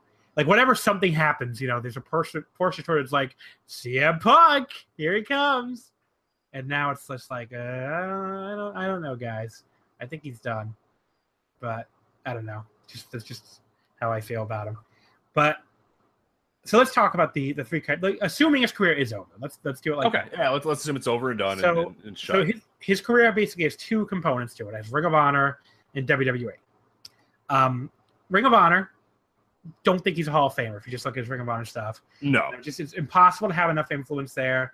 Um, I don't know if you've gone back and watched a lot of it. I I've watched some of it. Like I- think Jr. said it on our Ring of Honor episode. Like he actually became a much better worker when he went to WWE. oh yeah, he's sloppy as shit in Ring of Like, Honor. Like he- I, enjoyed it, but I enjoyed the character of CM Punk more in Ring of Honor than I enjoyed the wrestler CM Yeah, Punk in, in Ring of. Honor because it's it's not that great. It's kind of I- bad. Like exactly how I feel. Like I was a huge mark for him at the time, so I'm not going to pretend. I, I'm not going to pretend I wasn't. But if you go back and watch it now, a lot of that stuff is really sloppy and kind of embarrassing. So I, you know, it's just just I think the the standard we expect as fans has risen to a point where it just it doesn't look good. um, the WWE stuff I think does hold up, but um, at a level of a Hall of Famer, like I don't know if in if, if we were doing this strictly in ring, to me he's not a Hall of Famer. The question would be then the other stuff. But do you agree? Do you think he's an in ring Hall of Famer? I, I don't. I mean, the, the when I've ever made a CM Punk argument, and, and full disclosure, I voted the first year I got a ballot, uh, 2014. I did vote him in, and I and I and or no, 2015 rather is the first year I got a ballot. That that year I did vote him in 2015. Uh, 2016, after doing a little bit more looking at it, kind of focusing a little bit more on him, I did not vote for him last year just because I started doing a little bit more digging, and, and, and I'm looking and I'm looking at other candidates, and I'm I'm saying I, I I just I don't know that he quite does fit the bill in in, in terms of everything that you're looking for. I, I think in terms of the three criteria, if I, I the way I've break it down before, and I, I, I did a um. I did a column last year or, or two years ago. Uh, we I can, I can I'll put it up on Twitter for people. I'll put it in the show uh, when, when you post the show. I'll, I'll post the link as well. It was kind of the CM Punk going through his candidacy or whatever. And Yeah. I, he's a guy that like in terms of drawing power again, like he's a guy who had you know a little bit of a period where he he was a pretty decent draw. I mean, a merchandise sale was, was through the roof and it was really good or whatever, but it wasn't sustained again. And again, not necessarily his fault. I mean, a lot of it was totally creative, but he was a guy who sort of broke through the ceiling a little bit, was able to sell some stuff. You know, Money in the Bank didn't do incredibly well on pay per view, but it did okay, and and he got obviously a little bit more mainstream coverage. But it was hard to really measure that in business metrics, like you said, it's hard in WWE to measure it. Uh, what we do know is that he did really well in terms of merchandise sales. We know in terms of buzz, you know, whatever Even you want to call before. I, I want to point out too, and this is why I, I, I actually would give him a stronger edge on drawing power. Even before the Summer of Punk thing, he did he did really he did much better on merch sales like from day one. Right, yeah, he was always the guy that, that was able Yeah. to push a lot of that. So, so that that that definitely is a feather in his cap, you know, the merch stuff. Um, the in ring, I think the WWE stuff is, is is awesome. It's really really good stuff. It's it's it's just one of my favorite in ring competitors. But is he a guy that when he stacks up with other Hall of Fame in ring workers, I it's tough. Like for me, probably, but I could see how people would say nah. And and and going back and and actually, it, has been a disservice is going back and watching a lot of the Ring of Honor stuff because I've liked it a lot less every single time I watch it again. Yeah. Where I'm like, man, like because I think last year I got like the Summer Punk like ROH DVD and was like, oh, here we go, and like I ended up watching it. and I was just like, man, he's really just not that great of a worker. Yeah, like, the, match the character is so good, but the in ring is just weird, and he tries to do like like what are you doing a top row pedigree for? It looks like shit. Like just stop doing that. Like there's just stuff you see and it just kind of looks crappy, and and and that sort of hurt him a little bit. Where I'm like, ah, maybe he's not the in ring guy I thought he was, but still very good because WWE stuff does hold up and it is great, and I think he's had really good uh, WWE stuff. And then you look at influence and and other factors like that. I think he really that to me that's the biggest argument that you make for CM Punk, and it's one that I did make for him in years prior. Is that he was to me the guy that broke the mold in WWE more than any other guy. The one that broke the mold of these guys from the Indies, these guys from whatever it be, whether it be Ring of Honor, or whatever this this you know, and, and we're seeing it more even in this generation. The, the Indies in terms of WWE and you know, the Evolve, New Japan. Uh, what, what you know, I'm I'm throwing New Japan into quote Indies because in WWE land, you know, everything that's not yeah. WWE is is the Indies or whatever. But he was one of the first guys to really come from that the you know sort of the underground of wrestling and emerge and be a guy that they got behind and the guy that they gave the world title to, the guy that they really did a lot of stuff with. Like people bring up, oh well, what about Rob Van Dam? Like Rob Van Dam was like a WCW system guy for years and was you know an ECW and, and WWE had their eye on him forever. Like I I, I don't consider him like an, an underground guy. CM Punk was an underground guy. Like he came from Ring of Honor and, and and got signed by WWE and they didn't change a thing about him. They just said be CM Punk. That's cool. Go do that and it's really i think in a lot of ways his influence is seen in everything we see today because now that's the market for for, for the performance side the market for for nxt and the market for wwe is the indies is the underground they they're they don't do a much of their much of their own development and there's obviously not another company to poach talent from i mean i guess you could say tna but i don't think i mean there's there's not a ton to get from there they've gotten what they've they, they have got from you know tna but it's not like you have wcw to go poach talent from. It's not like you have all these things. And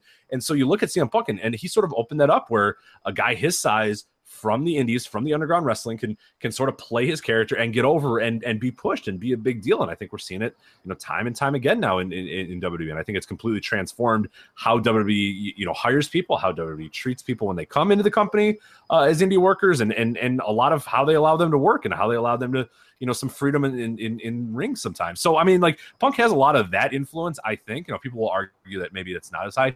That's where I think he, he really excels in. But it, does he excel enough in that to really make yeah. him a slam dunk candidate? And right now, I, I, I don't know. Like initially, I did, and the more I looked at it, the more I studied, I, I don't know that he does. So right now, I'm I'm kind of a no on CM Punk but I, I, waver. Like if someone wants to come at me with this great CM Punk argument, I can waver easily because he is still I'm one gonna, of my all-time favorites. So I, I like I can call, be convinced. I can be paid off too. Just just full. I'm going to say pay me off. Fringe uh, to me he, for everything you just said. I completely agree, and that's what I was going to bring up is the influence part is where to me where he deserves most of his credit. Where I, I I do lean towards him being a Hall of Famer on influence. So influence, I I give him a, a nod. In ring, I'm meh Drawing, in ring, no. I would say I'll go as far to say no. Drawing, I think, is murky. So here's to me, he's the classic. Uh, he's a fence sitter.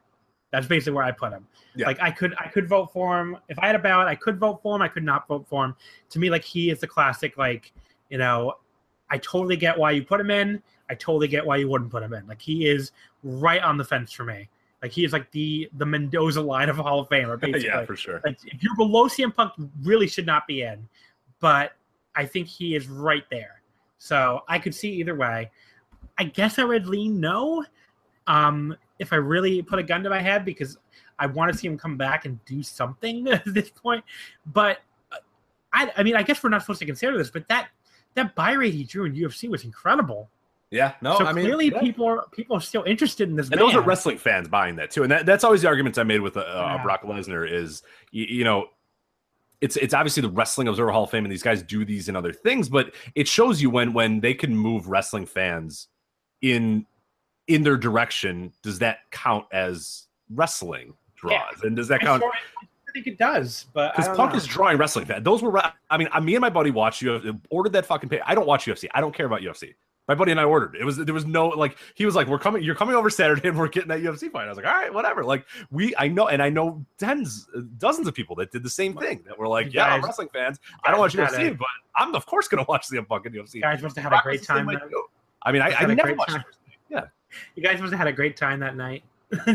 Yeah, oh god, we were just like, oh, this is why we don't watch it. You know what I'm saying? Like, and I didn't think Punk was gonna win. In Full disclosure, I kind of wanted to see him get his ass kicked because, like, I was kind of sick of arguing with people too. They're like, oh, like you know, he's been training a lot, and I'm like, yeah, no, he's not a professional fighter. Like, like Well, my wrestling fan friends were like, oh, I don't know, and I'm like, no, these guys are like, like real athletes. Like CM Punk is not a real athlete. Like, I love CM Uh. Punk; he's great, but he's just like a dude that went to like a, a UFC gym and like a mini mall. Like that doesn't that doesn't count. Like. These guys are like the guy he's facing is like a you know a, a college wrestler, like an accomplished athlete. Like that's a a completely different animal. But no, that was uh, but, but no, I, yeah, it's always weird. Is I, I don't know necessarily.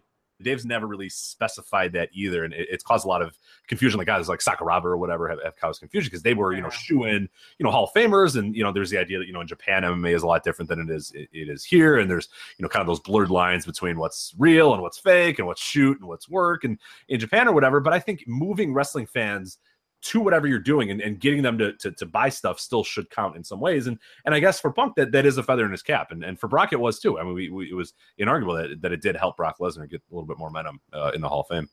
So let's. So yeah, basically, I, I I'd say let's wait and see what CM Punk. Yeah, I think am with you too. if he comes back and does something else, that'd be cool. That'd be fine.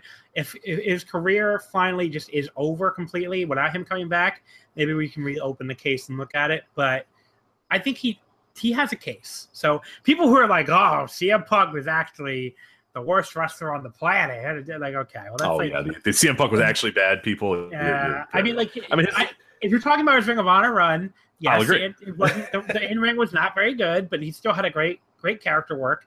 His WWE run, I mean, even if you go back and watch those ladder matches with Jeff Hardy, they were really good. Oh, like, God, let, that one is awesome. Yeah, those are so good. And his Undertaker WrestleMania match is incredible. Yeah. You realize what Undertaker was years after that? When you see the corpse that that was, yeah, you, you realize, oh my God, CM Punk was working with a corpse there and like had a really great. Because then you see him the next year against like Lesnar, and it's like, oh, he's terrible. Yeah, and like Taker's been horrible since then. And it's like, oh, okay, like that was actually a, you know, Punk got one more year out of the guy. Like, but but yeah, so like let's.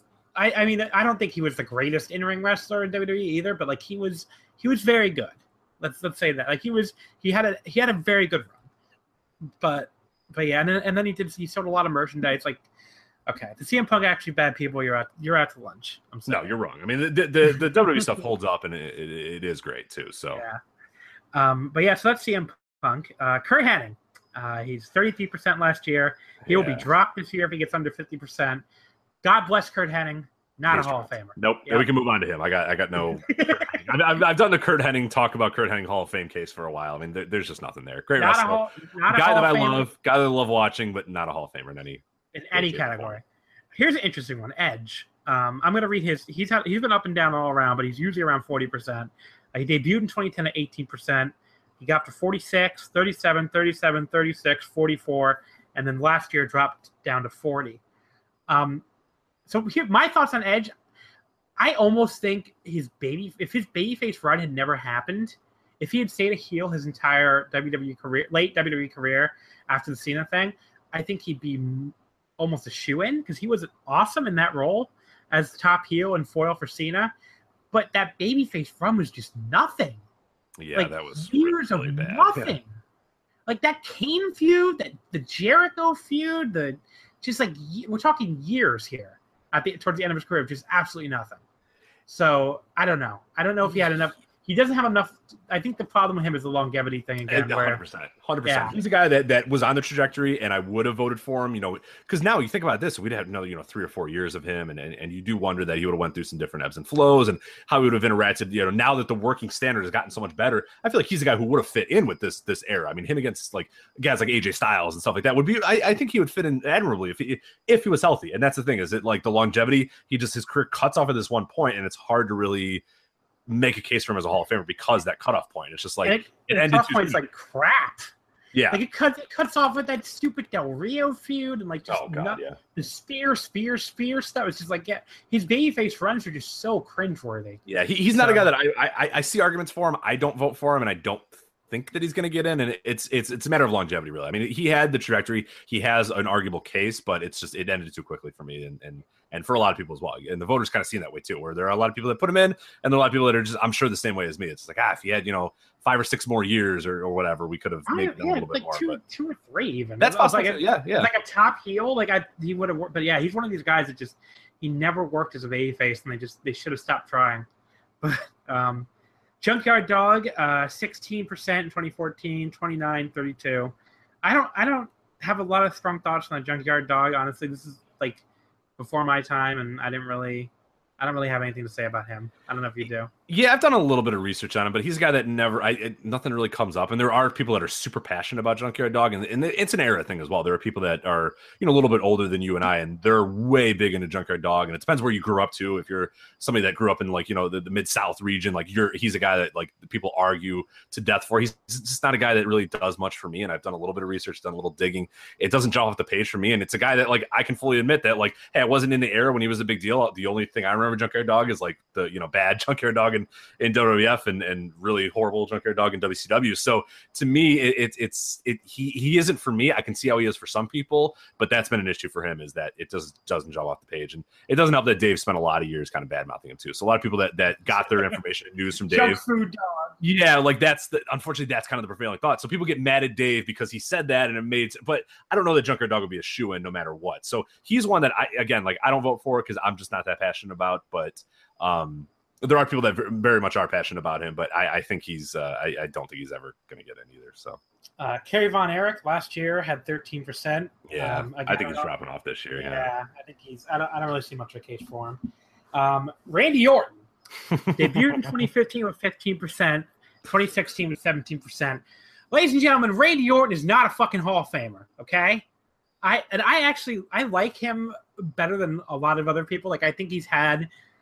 There, there's been years where he had some really good matches. I mean, that that Christian feud was really Yeah. good. The Mark Henry feud was really good.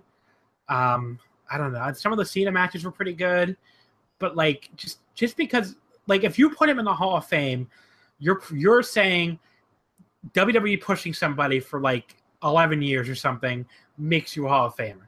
Because like there's I don't know what other argument there is. He he's never been a big draw. He's never been consistently close to a Hall of Fame in ring worker. And like, what is Randy Orton's influence on wrestling? Absolutely nothing. No, it's it's it's meaningless. And, and this is I'll read this line again from Dave.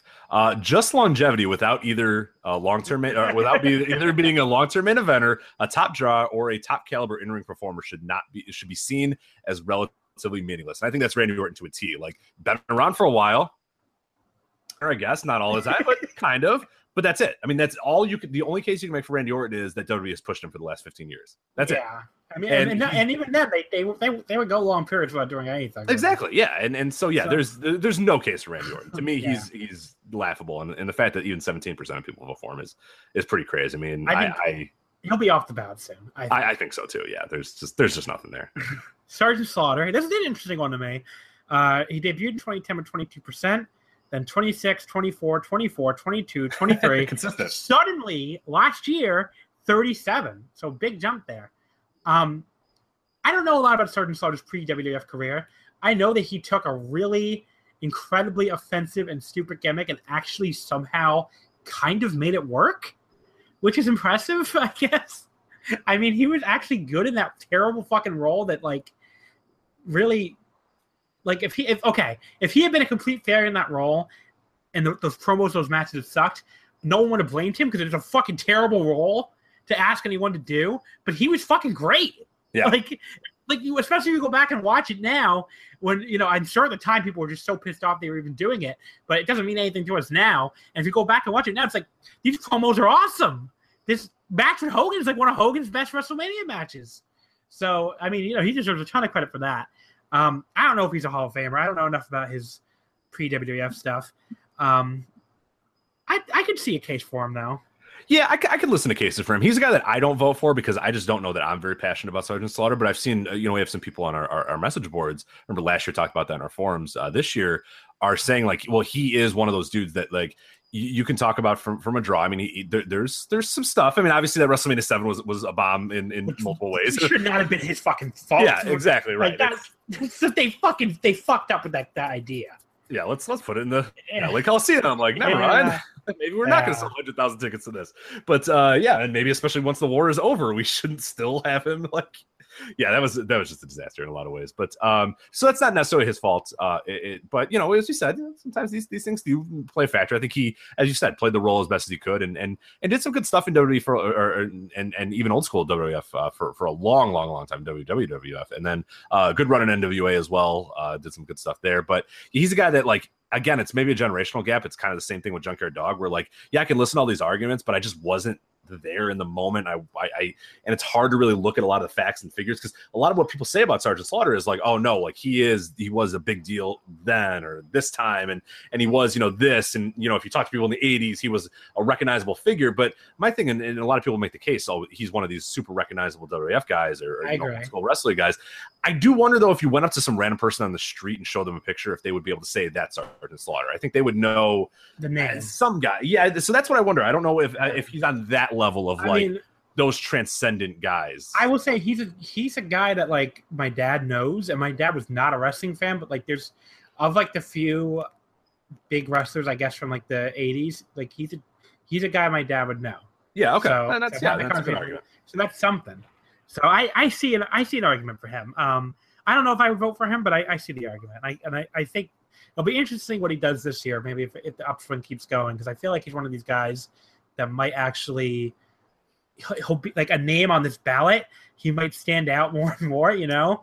And like Yeah, and there's not a might- lot. I mean, if we're going through this modern U.S., I mean, there's not a lot of people. I mean, if if we're going over my ballot right now, I haven't voted for a single person yet in this, this area. So I think he'll get in. He might. He has a chance to get in just from that. Yeah, I, I agree. There's a there's a chance, and and I could be wavered on him too. He's a guy that I could definitely listen to arguments to. So it'll, it'll be fun to see how how he progresses. Yeah, so we'll see. I mean, I my prediction from this year is like he'll he'll get like 50 or something. Like it wouldn't surprise me at like 45 50. But we'll see. Um Trish Stratus uh debuting on the bout this year. I I don't have a lot of strong thoughts on Trish Stratus either way. Apparently Joe Lanza does. So Yeah, that wasn't we- me that was tweeting those out. Joe is very passionate about I- Trish. I, Hall of Fame I, I sort of figured, honestly. So, well, I assume you guys will talk about that in the flagship at some point.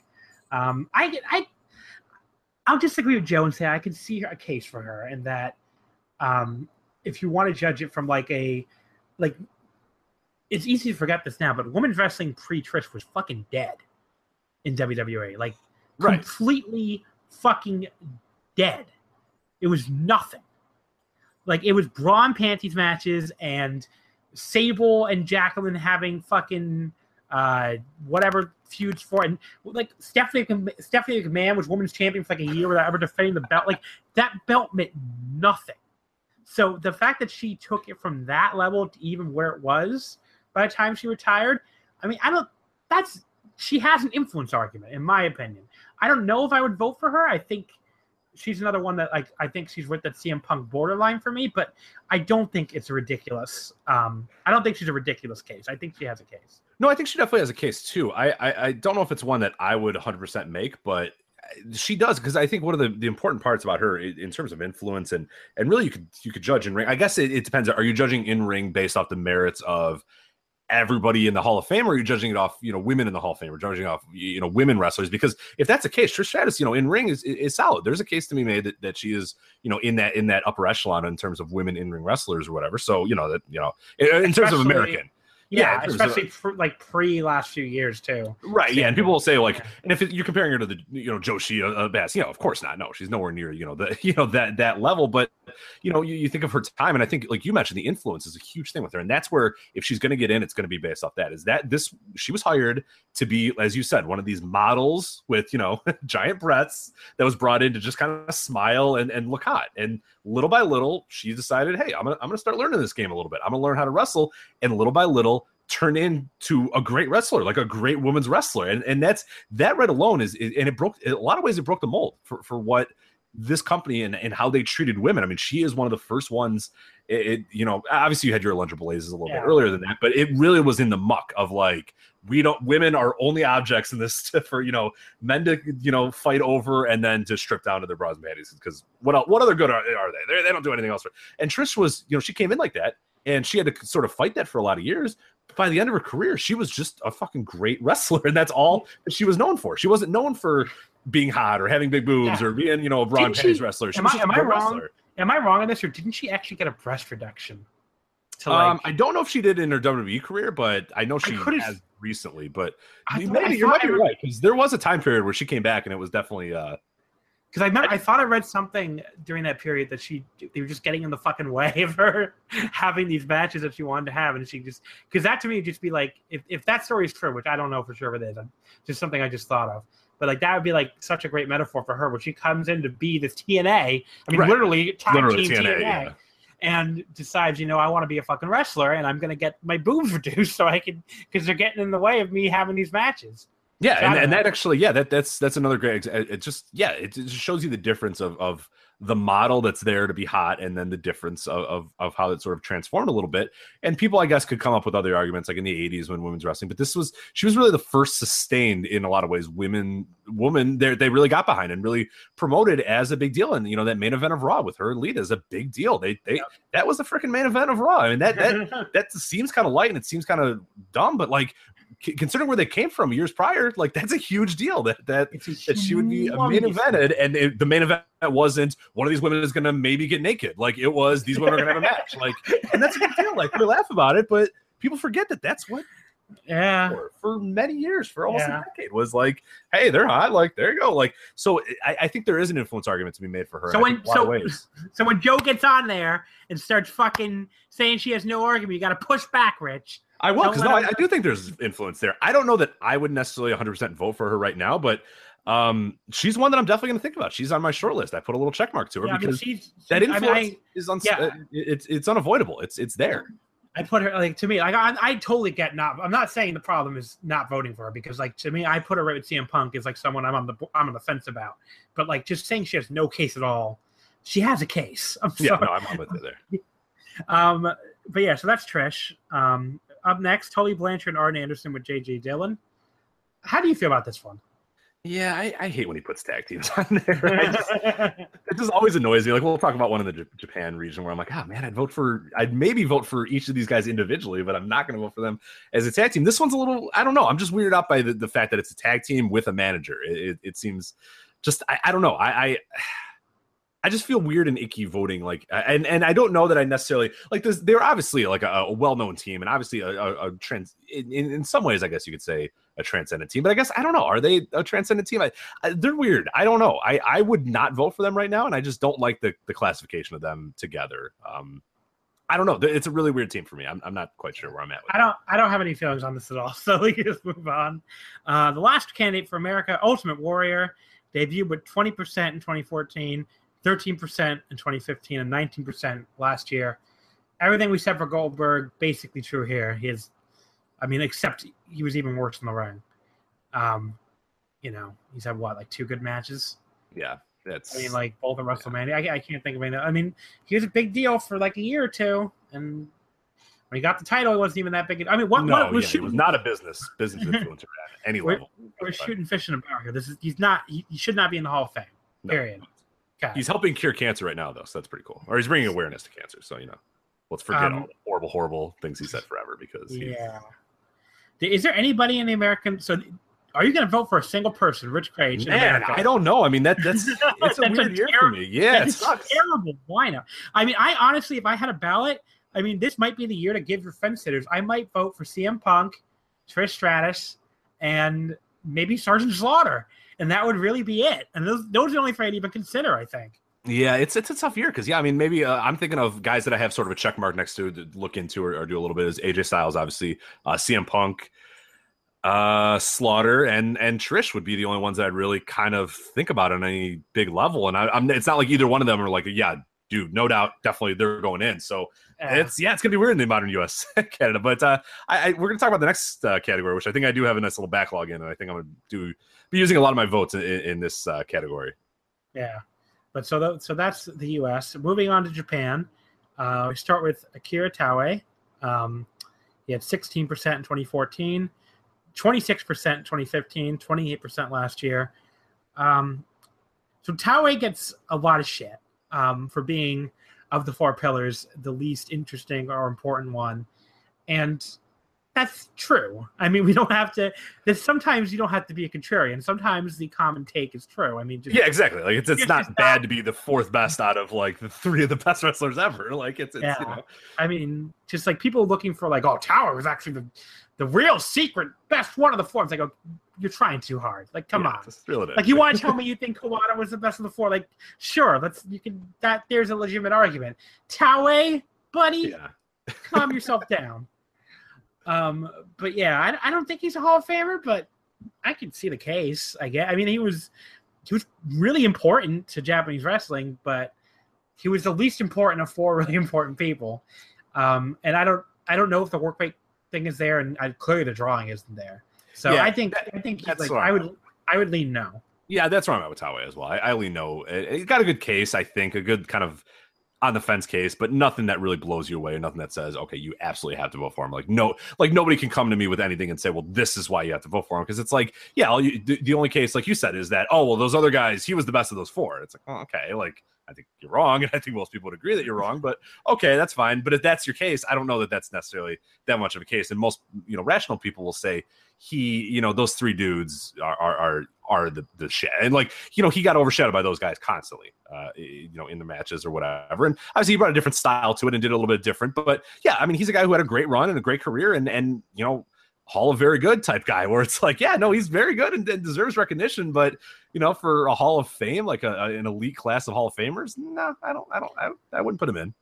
Yeah, I mean he he he's you know he's one fourth of some of the greatest matches in professional wrestling history, and he deserves credit for that. But he's he's still like the, the all these other guys. If if Kobashi, Misawa, and Kawada only had those tag matches, basically, I think there'd be less of a case for them. Right, know, but like, then they they, of course also- added that in with like incredible singles matches for like, decades, and so yeah, it's I mean, like it's just you know, obviously those three are slam dunk Hall of Famers, and Taue is not. Um, CIMA, he debuted in 2015 at 23 percent. Last year rose all the way up to 40 percent. I Michael Spears bangs this drum, you know, a lot that CIMA is a slam dunk Hall of Famer, and I pretty much have to agree with him. I don't really see what the argument against CIMA is. Um, if you break it down, uh, like he he was the biggest draw for a promotion that was built from literally nothing. Okay, like when Toryumon Japan started, it was nothing except Ultimo Dragon's name, and, Dra- and Ultimo Dragon was a little bit of a draw. That's fine, you know, he's for a junior, but it was nothing but Ultimo Dragon's name and this wacky concept. And I think if you don't have CIMA there, and you don't have Magnum Tokyo there, and you don't have Masaaki Mochizuki there, who, by the way, I would also vote for in a Hall of Fame, but it's he's not even on the ballot, obviously. But if you don't have those three there, there is like there is no Dragon Gate today. Like those are the three guys who are responsible for putting this company on the map out of nowhere, out of nothing. Like it isn't like they came and turned something around that already had a fan base. They made a fan base appear out of nowhere.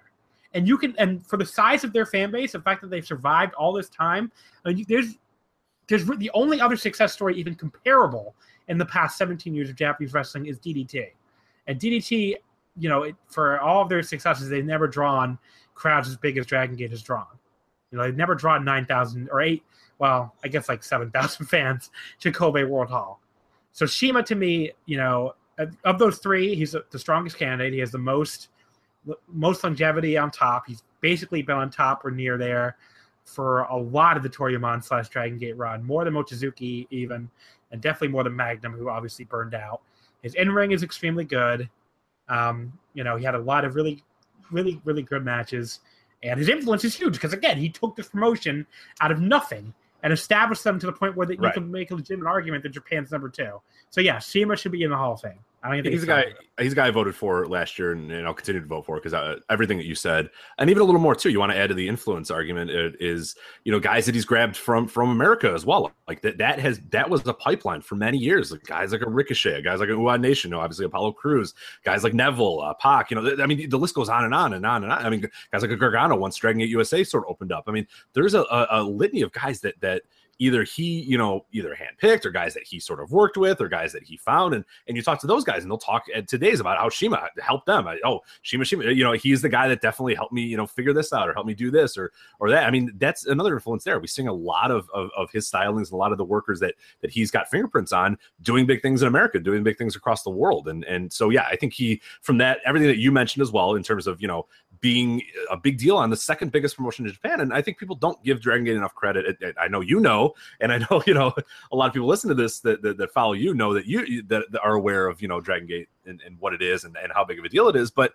yeah, I mean it's the second promotion in Japan, but there's something to be said for like being consistently the second biggest promotion in Japan for for years now, and and and growing like you said from literally nothing in an era where Japan was a little bloated in terms of you know you still had All Japan that was still kind of kicking at the time when, when, when Dragon and Toryumon started up. And Noah was obviously a big deal. And, and, and Dragon was able to sort of navigate those waters and, and, and get through it all and, and emerge as the second and has been consistently the second for years and years and years. And like, I think the issue that, that people bring up with, with Dragon Gate is like, oh, well, you know, point me to this or what's this big moment or what's that. And I think the, the there isn't one big thing. Dragon Gate is just consistency. And that's what CIMA it, it has in spades It's like that dude for, for, the past 15 years has been having four star matches left and right. You, you, don't remember all of them because they're almost consistently always good. Like, uh, you know what I mean? Like, he's gotten such a long list of like really solid matches that it's hard to say, oh, well, here's his really, you know, this is the best of the best of CIMA matches or whatever. It's like, no, you kind of have to watch like 10 years of this guy to really understand what's great about him. And, and really for Dragon Gate, no, I can't point to one specific show that was like, oh, look at how much great business they did. But it's like, dude, look what they did in the last decade. They've been consistently mm-hmm. a well drawing, you know, well produced, well attended. You know, people follow that company, buy merchandise, go to the shows. They just kind of live in their own little bubble. They don't really fight to be number one. They don't fight against other promotions. They don't really necessarily work with a ton of other promotions either. They're in their own little world, but their own little world is a big deal and it's it, it deserves recognition. And I think CIMA is a no doubt Hall of Famer for, for those reasons that we just mentioned. I mean, he there, there's something to be said for for being the the head of the, the class or being the, leading the charge for that company to be number two for the longest time. Yeah, they're not number one. They're not going to be the best of the best, but that's that's that's nothing to scoff at. To be consistently number two and and run consistent business while also having great matches and the influence, like you said, is is is is it's in spades. So no, CIMA's a definite for me. Yeah, I mean, if you look at like you could argue, you know, DDT is hotter in Tokyo, or you know, blah blah blah, but like, there's really no one other than New Japan that can draw crowds even like above a thousand people consistently, like outside of Tokyo. Like they're the only ones that can do that and have been able to do that for like a decade plus. So, you know, Japan's it's a weird, it's a very like if you don't know how Japanese geography works, like so much of the population is, you know, like half the population of the entire country is just Tokyo and the Tokyo metro area. So it's not that hard to draw, you know, a thousand or even 2,000, 3,000 people in Tokyo. There's a lot of people in Tokyo. It's a lot harder to do it in Hokkaido or even Osaka or you know some of the other places they've been able to draw like uh you know Kyushu or something like all these far-flung places where you just you have way less people to draw from. So you know what they've been able to do is just very impressive. So yeah, CIMA CIMA slam dunk Hall of Famer. I think he's the second biggest candidate on this list, and I will go get to the guy I always pound the drum for in a second. Um, Hayabusa last year got 49%. Um, were you surprised he debuted at that high? I was pretty surprised. Um, I was surprised a little bit, but you always have. I mean, it, it kind of I feel like an asshole, but it, it's it's you know when a guy dies, they tend to you know do a little bit better. They tend to you know people tend to, and it's good and bad. Like people go back and they watch a lot of their stuff and they realize, oh, you know, this guy was a pretty big deal, or oh, this guy really did like his stuff, or you know, go back and I do watch some of the stuff. So I think that definitely played a factor in it because you know obviously he dies uh, in March, gets on the ballot, and then you know he, he debuts at, at 49, which is pretty high.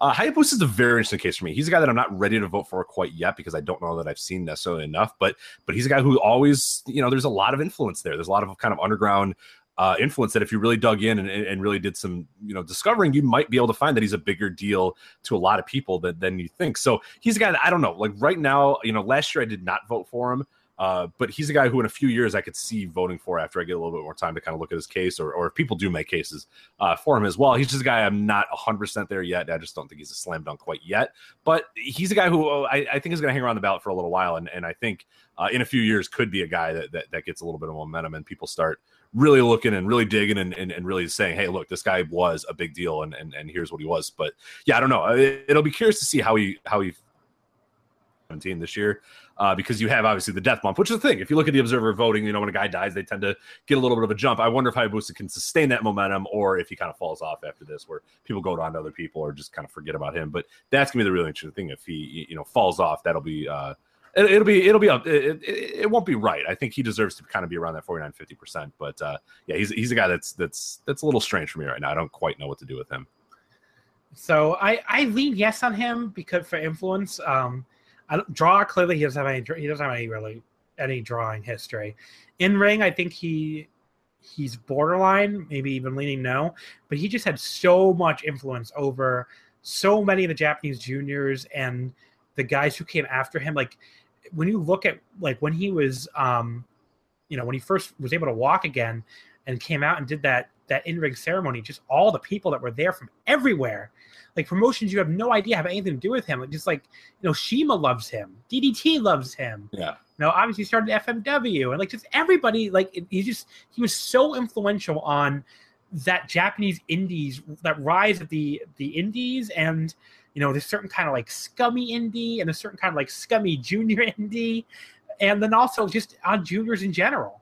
So I think he was very influential and I I put him right on the fence with like Punk and Trish and I Yeah. could I could vote for him.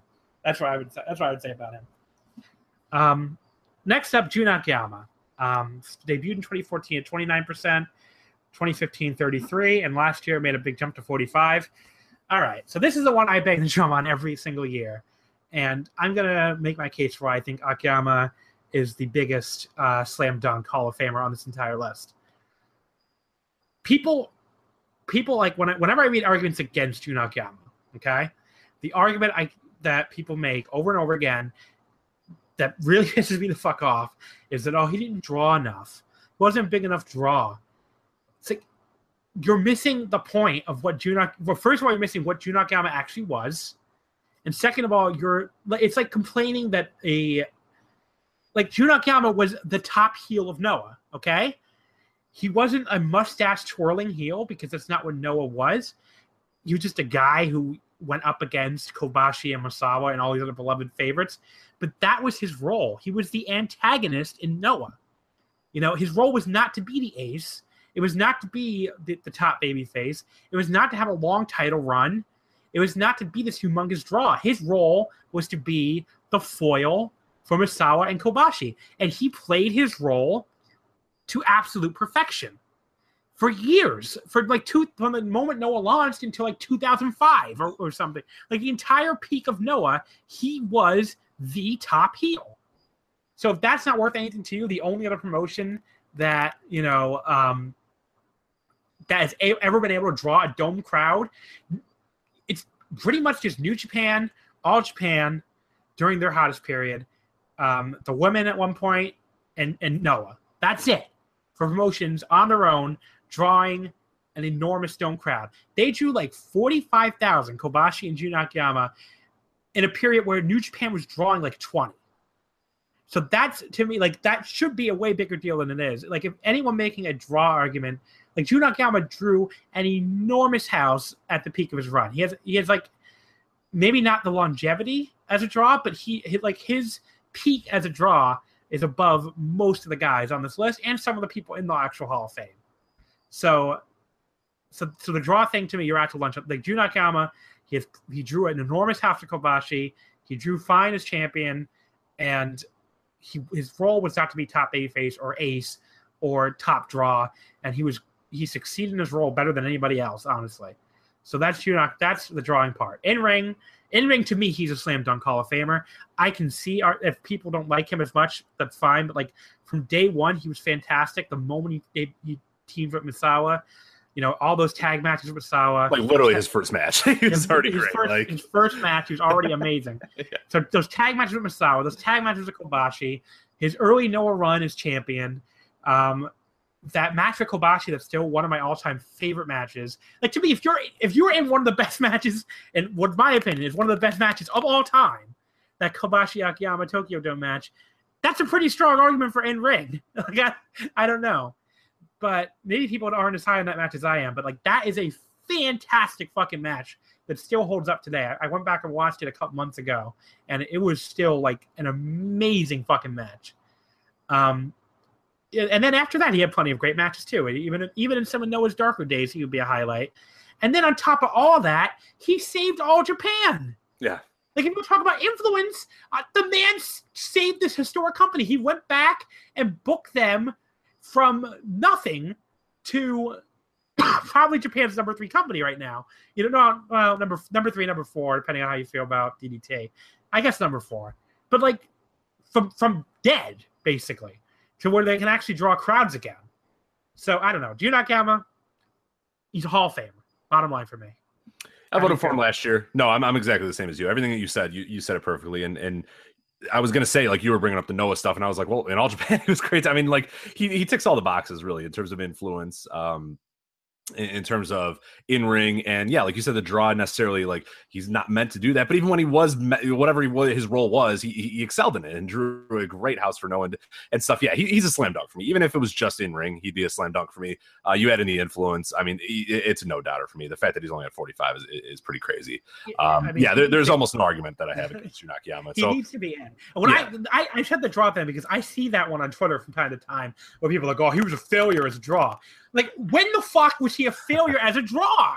yeah, Like his And- title, like, oh, they took the title off and it on Ogawa. The Ogawa reign was Ogawa's gold watch. Like, that's not a failure of Jun Akiyama. It was like Misawa rewarding his fucking buddy. That's nothing to do with Akiyama being a failure. If Jun Akiyama was such a failure as a fucking draw, do you think they would have built him up for a year to face Kenta Kobashi in the Tokyo Dome? Like, what do you like? I just there's no argument. I- yeah, and, e- and even if you want to make a dumb argument like that, still, I'm going to tell you in ring is so great that he deserves to get in. So, like, even if you want to go like, oh no, no, draw, no, draw, I'll be like, yeah, whatever. I think his in ring's great. He's going in. So, like, he, he's an all timer in ring. I mean, just uh, in numerous different roles too. Like you said, literally from the moment he steps in the ring, he's great and fits that role perfectly as kind of the underdog. Moves into kind of an asshole role, and now as good as sort of the the KG veteran role. Like, he can do it all. He can do singles matches. He can do tag matches. I mean, it's just yeah. There's there's no doubt about Jun Akiyama as, as a Hall of Famer for me. he's my from like worker. He's my favorite like subtle heel Japanese worker I think of all time. Yeah, Like, he just looks like a dick. Like he doesn't have to do a lot. You're just like that guy's an asshole. like he doesn't. I mean, that- you know? That early stuff where like he's just like breaking Kobashi's uh you know what the what was his was his arm or was his like I can't remember now. I think it was like because he, when- he remember when he's putting people in that guillotine Yeah, yeah, stuff right, like right. that. Like he and he just like, like choked them out and stuff. Like he, he he wasn't doing anything like he wasn't cheating and he wasn't necessarily doing anything wrong, but you just hated him. And he was just I don't know, he was just so fucking good. it just seemed like he was getting like too aggressive at times. It's like yeah, you Yeah. can win, dude, without like rearing back on there or whatever. It's like you can do it. You can you can win a match without having to like really hurt me. But he was a guy that was. And it was like that big chin that he had too, and he just looked like a guy that was just gonna fuck you up. And and like again, the, the fact that he evolved from like the scrappy young underdog and was able to play that role to perfection, and then move on to kind of the asshole role, and then you know now he's sort of the you know the ambassador of all Japan. I mean, it's like yeah, there, there's no doubt about him. So he, he's definitely in for me. Yeah. So Jun Akiyama. Fucking vote for him, Observer voters. uh Kiyoshi Tamura. Um, I don't have a lot to say about Kiyoshi Tamura. Shoot style, you know, I, I don't I don't I don't I don't know anything about it, so like I, I can't really vote. I liked Battle Arts, but that's not Tam- Tamura's rings. So yeah, it's a style that I never am gonna like, and and like trying to make. I it, it's I feel bad. I like I, I just literally could not. I don't know. I mean, you're never gonna convince me one way or another just because it's a, a style that I'm not passionate about. So to me, like I, I it, you know, it's weird. One of those weird things where like to me, it's it's such a different style from from what other Japanese wrestling is that I I, I have a tough time with it. It's almost it's almost like asking me to vote for Mexico. It's like I don't I don't know anything about the Mexico. yeah, that's kind of how I feel too. Like I'm I passionate about it. Like I, I don't know. Like I don't know anything in the history of of shoot promotions. Like I, you know, the, what's work, what's I, I don't know. I, I just with those guys, I just can't do it. So yeah, I, I unfortunately have to uh, back off. you know, like when I watch it, I usually like it. So I'm, no, I'm yeah, like and I- Tamura's great. Every time I watch it, I'm Yeah. like Tamura's the shit. Like this is awesome, and then I'm just like, "Ah, I don't really want to watch this again. And then I, I never watch it again. Like I watch it just around the season to be like, hey, is Tamura good? Tamura's good. Eh, but like at the end of the day, it, it doesn't trigger with me that much. So I don't want I don't want the shoot style people to get mad at me, but like, um, I just so, so but but I'm I'm you know I'm into. I, I like it when I watch it. I just never remember to watch it, and it's not, there's not a lot of it going on either right now. right, so. right. Um, Kota Ibushi, his first year on the ballot. What the fuck is he doing on this ballot? Yeah, this is the thing where like we're gonna talk about a guy here in a little bit. This is this is why I don't vote for these type of guys because it's like I want to let these dudes run their careers out. Like Kota Ibushi, I, I I suppose at this point you could say, oh yeah, well here's his career, vote on it. And it's like, but but he's still like active and like he still has many years. Like I want to see what else he can do. I want to see the complete picture of Kota before I vote for him. And this guy is is far from a complete picture. And and the guy we're going to talk about here in a little bit is is so far away from a complete picture. I mean, he hasn't even gotten to his big point. And and Ibushi, I feel like I, it's just I'm not ready to do that quite yet. I mean, there's just no reason for me to vote for him right now. There's a lot of good stuff, and he has a a, a, a potential case, but like I, I in my brain, I can't think I can't even fathom like thinking about Kota Ibushi as a Hall of Famer right now because it's like no, he's like still like very active and like still has many years ahead of him. Like Well, no, see, I, I, I don't want to do it. It's interesting you said that to me because to me he isn't very active because he's only wrestling like you know he's wrestling one of the lightest schedules of anyone in wrestling. So let, us say this is it for him. Let's say he's a Okay. part timer the rest of his career. Um, does that affect how you vote? Uh, yeah, if, if that is, if like this is what he is just going to be forever, um, I mean, I guess it, it, it really depends what what Wrestle Kingdom two. Like, I almost wonder, I almost wish like we're going to talk about two guys that I wish they would be next year because I think they're both going to play big parts in this year's Wrestle Kingdom. I'd be really interested to see how that does and how, how that sort of works. So I think that will help both of these guys' cases. But right now, yeah, Bushi, like let's say right now, you know, let's say he doesn't do anything big at the Wrestle Kingdom, like him and Omega is it doesn't happen, and just Kota Ibushi's just in like a random tag match or whatever. And, and this is just kind of the new norm. What we saw this year is just kind of the new norm. No, I, I don't think I'd vote for Kota Ibushi quite yet. I think he's got a case as a, a pretty, de- you know, pretty decent draw in Japan, but not maybe not enormous draw in Tokyo. Yeah, Enormous- So I wonder. I, I I do wonder if that's enough for it to be like that's his case. But he's a guy that might have a case in a lot of different ways. Influence. I don't know that necessarily he'd have influence, but in ring, I'm a huge Kota Ibushi fan. I mean, a lot Yeah, of his stuff going back, you know, a, a decade. I've loved almost everything that I've seen of him. So from my personal standpoint, Kota Ibushi is probably a guy I would vote for. If you said, "Hey, Rich, this is it for him. This is done. It's over," but I said at the beginning of the show, I'm weird about guys that are still active. Like I, I want to let them kind of play out the rest of their careers before I vote for them. I don't know why I am that way. I just, I just kind of am. And he just seems weird right now how to vote for. But if like tomorrow he just had, and, and, and this is very likely that tomorrow he would just tweet out, "I'm done. Forget it. I'm done." Yeah, my dad's a rich doctor. Goodbye. Right, I'm gonna go farm now or something, and then like it's just pictures of him farming shirtless for like the next 20 years or whatever. Like, which is very possible that Kota Ibushi would do that. Like, if he just did that, you know, yeah, I probably would put him in. But right now, I'm kind of weary about it because I do want to see how he does a little bit more. Talk to me next year though. Like next year, if Wrestle Kingdom, if he is a big deal at Wrestle Kingdom, if him and Omega just tear the house down, have a great story, all this sort of stuff, he would probably, you know, go over that hump a little bit for me, and that will be kind of one of his defining moments. But I feel like he's just lacking one of those big time moments right now to kind of to kind of round out his resume in a lot of ways. But I, I don't know. I, think he's a guy that, yeah, I, I, I could see myself voting for for sure. I just don't know this year. I just don't feel comfortable about doing it this year. I'm going to disagree for the first time, I think, on this entire podcast. If I had a ballot this year, I would vote for him. I think he's already done. I think he's already been a big enough draw.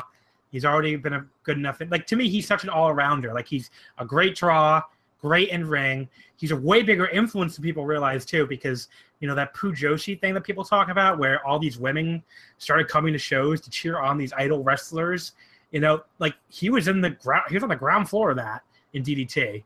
Like he he has this enormous female fan base, and he's one of the I think one of the first people that helped wrestling realize that you know one of our ways back to popularity in Japan is appealing to these women who just don't have a lot of options to see. Like there there are not a lot of options for Japanese women to see like shirtless hot dudes in Japanese culture. There's Right. a lot of options for Japanese men to see shirtless hot women in Japanese culture, which is which hurts Joshi pro wrestling. But the opposite is not true. So when you go to these wrestling shows and you see these women who just love these wrestlers, and I, and I don't want to sound like you know, obviously, plenty of them just love. You know, it, it, first of all, it's very possible to love seeing shirtless dudes and love professional wrestling and like for wrestling. I'm I'm very guilty of it. I love both. So it's very possible for women to also love both. Um, and there's nothing wrong with that. But but if even if the ones that are just there to see shirtless dudes, there's nothing wrong with that either. And I think Ibushi was in on the ground floor of that. So his influence is actually bigger than I think a lot of people realize. So yeah, I I think he's close to a slam dunk already. But You you, you've helped me. He's he's he's a checkmark guy. Like I say, I, I- kind of like you're pretty early in the process right now as we're doing this, but he's a guy that, there's a checkmark around him. So I, I could I could be convinced, or, or again paid off. I could absolutely be paid. I, uh, I yeah, I would vote for him.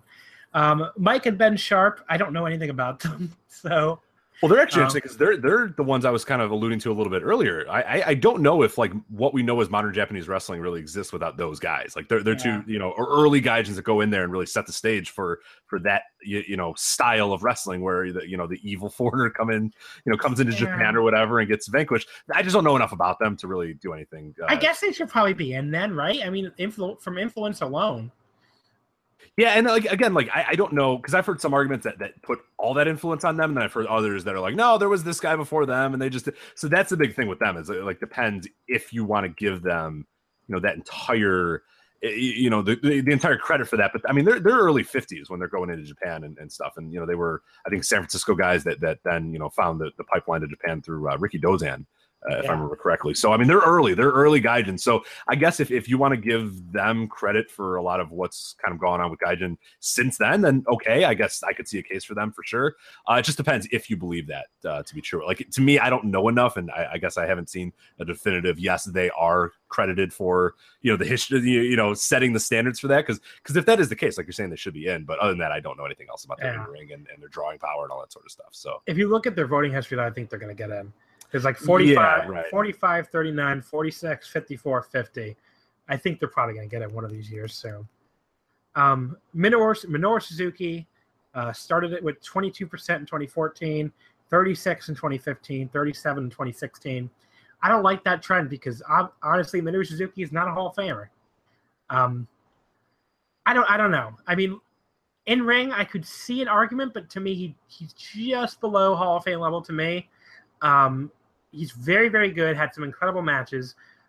Um, the, these last few years have been really like this last year, especially, been really terrible, and that's probably going to hurt his case. it's not it's not helped at all. it's definitely not helped. Yeah. Um, drawing, I mean, I don't. He he drew okay for like, you know, like he certainly drew better as Triple Crown champion than some of the people All Japan tried out there after him. Um, I he was, but like, has he ever set the world on fire as a draw? No. Um, you know, the Suzuki Gun run in Noah obviously is not going to help him because even though they dropped even further after he left and after his unit left, um, you know, that didn't that didn't exactly revitalize Noah. Um, and then influence, I I could see an argument for influence, but even there, you know, they that that's a little overblown because there's been shooters in New Japan before, and there would have been shooters in New Japan after. So I don't know. I don't. I don't Yeah. really see much. I don't really see a strong argument. Here. No, I'm with you. His, his best case is that he makes like funny gifs that people like to retweet. Like, like to be honest, like, and there's a lot of great stuff. I mean, I, I'm obviously joking a little bit. I mean, Minoru Suzuki it, it has credentials, but not enough to be a, a Hall of Famer in, in my Hall mind. of Hall of very good again. I think. Yeah, exactly. He, he's a guy with, with Taue where like, yeah, I think you should appreciate what they've done and you should appreciate their careers and, and think they're good. But if it's a Hall of Fame and it's like the top tier of wrestling, I, I- don't think Minoru Suzuki's there. And, and I don't think I don't think it's a great injustice if he never gets in. Like I, I think the Wrestling Hall of Fame is, is okay with him not being in it. Uh, Satoshi Kojima and Hiroshi Tenzan. Why is there they a team? 17, 12, 16. They don't seem like they're going to get in. I don't like the idea of putting tag teams in either. And I agree with you that I would, I could see a case for Tenzan, um, maybe Kojima too, but Tenzan had, would have a slightly stronger case. The problem is he almost has like Japanese Randy Orton syndrome, where like yeah. he he was pushed for a long time, but he never he didn't necessarily um, you know draw particularly well during that period, and um, like his in ring, I don't know if that uh, quite at a Hall of Fame level either, even though he, he did have some really good matches. Um, you know, he also had a lot of clunkers too. So yeah, I don't think they I, they they probably just shouldn't be in the Hall of Fame again. Hall of very good. Yeah, it's again like my argument. I don't know that I would necessarily vote for either Tenzan or Kojima, but I feel like I can make better arguments for them individually than I could as a tag team. Like, there's just nothing there as as, as Tenkoji. I mean, they're a fun team. Like, I enjoy them. They're great. Like, but would you ever consider Tenkoji a Hall of Fame team? Like, I, no, not really. And And, like, yeah, you- Choten is more of a Hall of Fame team. yeah, like, and that's what I mean. Like, and, and you can make a case again for for Tenzan because he's had you know different runs, and and and if you if you want to put the totality of Tenzan's career and, and go, okay, well, look, he was you know a big deal, and when he first came in, and then he sort of moved on to the, the tag team ranks or whatever. I could see that case if you want to make the case for Kojima as an individual, and no, you know, he was a single star, and then he was a big deal in in, in, in all Japan, and then he was a big deal there, and then he, and like I could see the case for that too. But it's just like, no, as a tag team, what are you doing? No, Yeah, no, no, absolutely, like absolutely not. I- they're going to fall off pretty soon too. I, I think uh, it's only a matter of time before they fall off. I think they're getting on now because people see the names and go, "Oh yeah," but it's like, nah, there's really no case for Tenkoji as, as Hall of Famers. so Tetsuya Naito. Um, hmm. So let me think of how to say this. Tetsuya Naito. I th- I think the best wrestler in the world right now. Obviously, people disagree with me and say Okada. I'm sure you you're one of them, but even people who disagree, I think would would would be in like your top five, right? Maybe Oh, sure. top, Yeah, yeah, yeah. top three. Hmm. Come on, That's Rich. tougher. Oh man, let's okay. Let me let rephrase the question again. Let me. That'll give me a few seconds. Is uh, is about it. In your top three wrestlers, best wrestlers in the world right now? Just in ring. We're not talking about drawing. Yeah. Mm, no.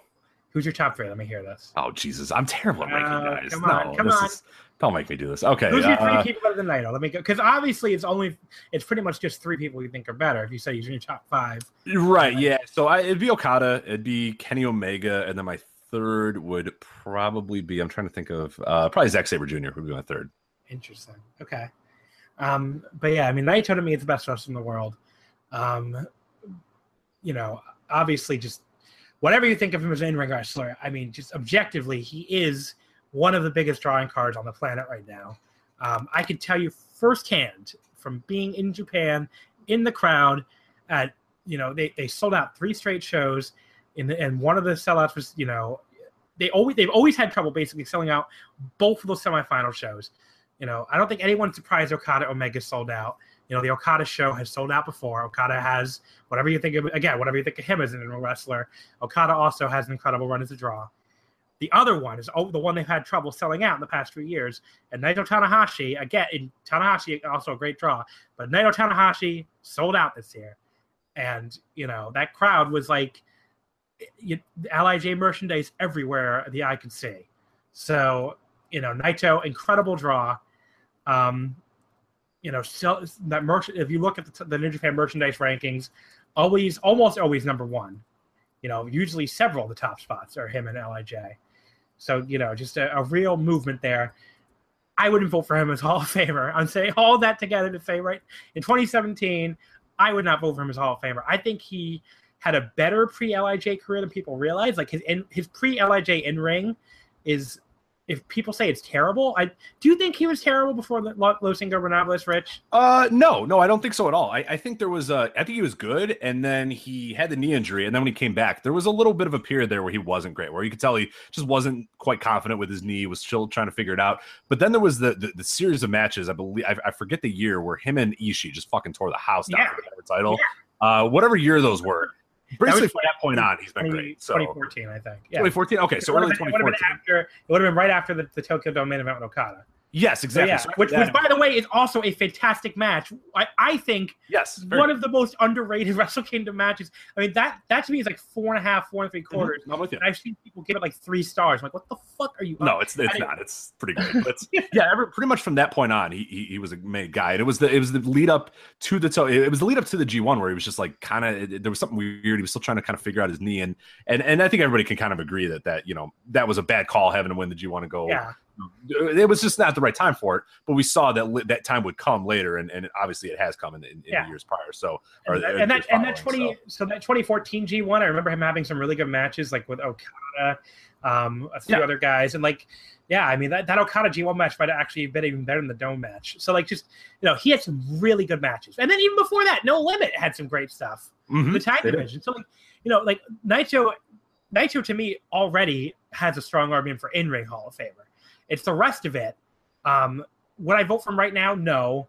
I think he needs. He doesn't need as much as I've seen people say he needs like five more years. I don't even know if he needs five more years. I think he needs like two to three more years as a top draw, and you know, as as an influential guy, which he clearly already is for the past year and a half. If you give me give me like two more years of that, even, and I would be ready to call him a slam dunk Hall of Famer.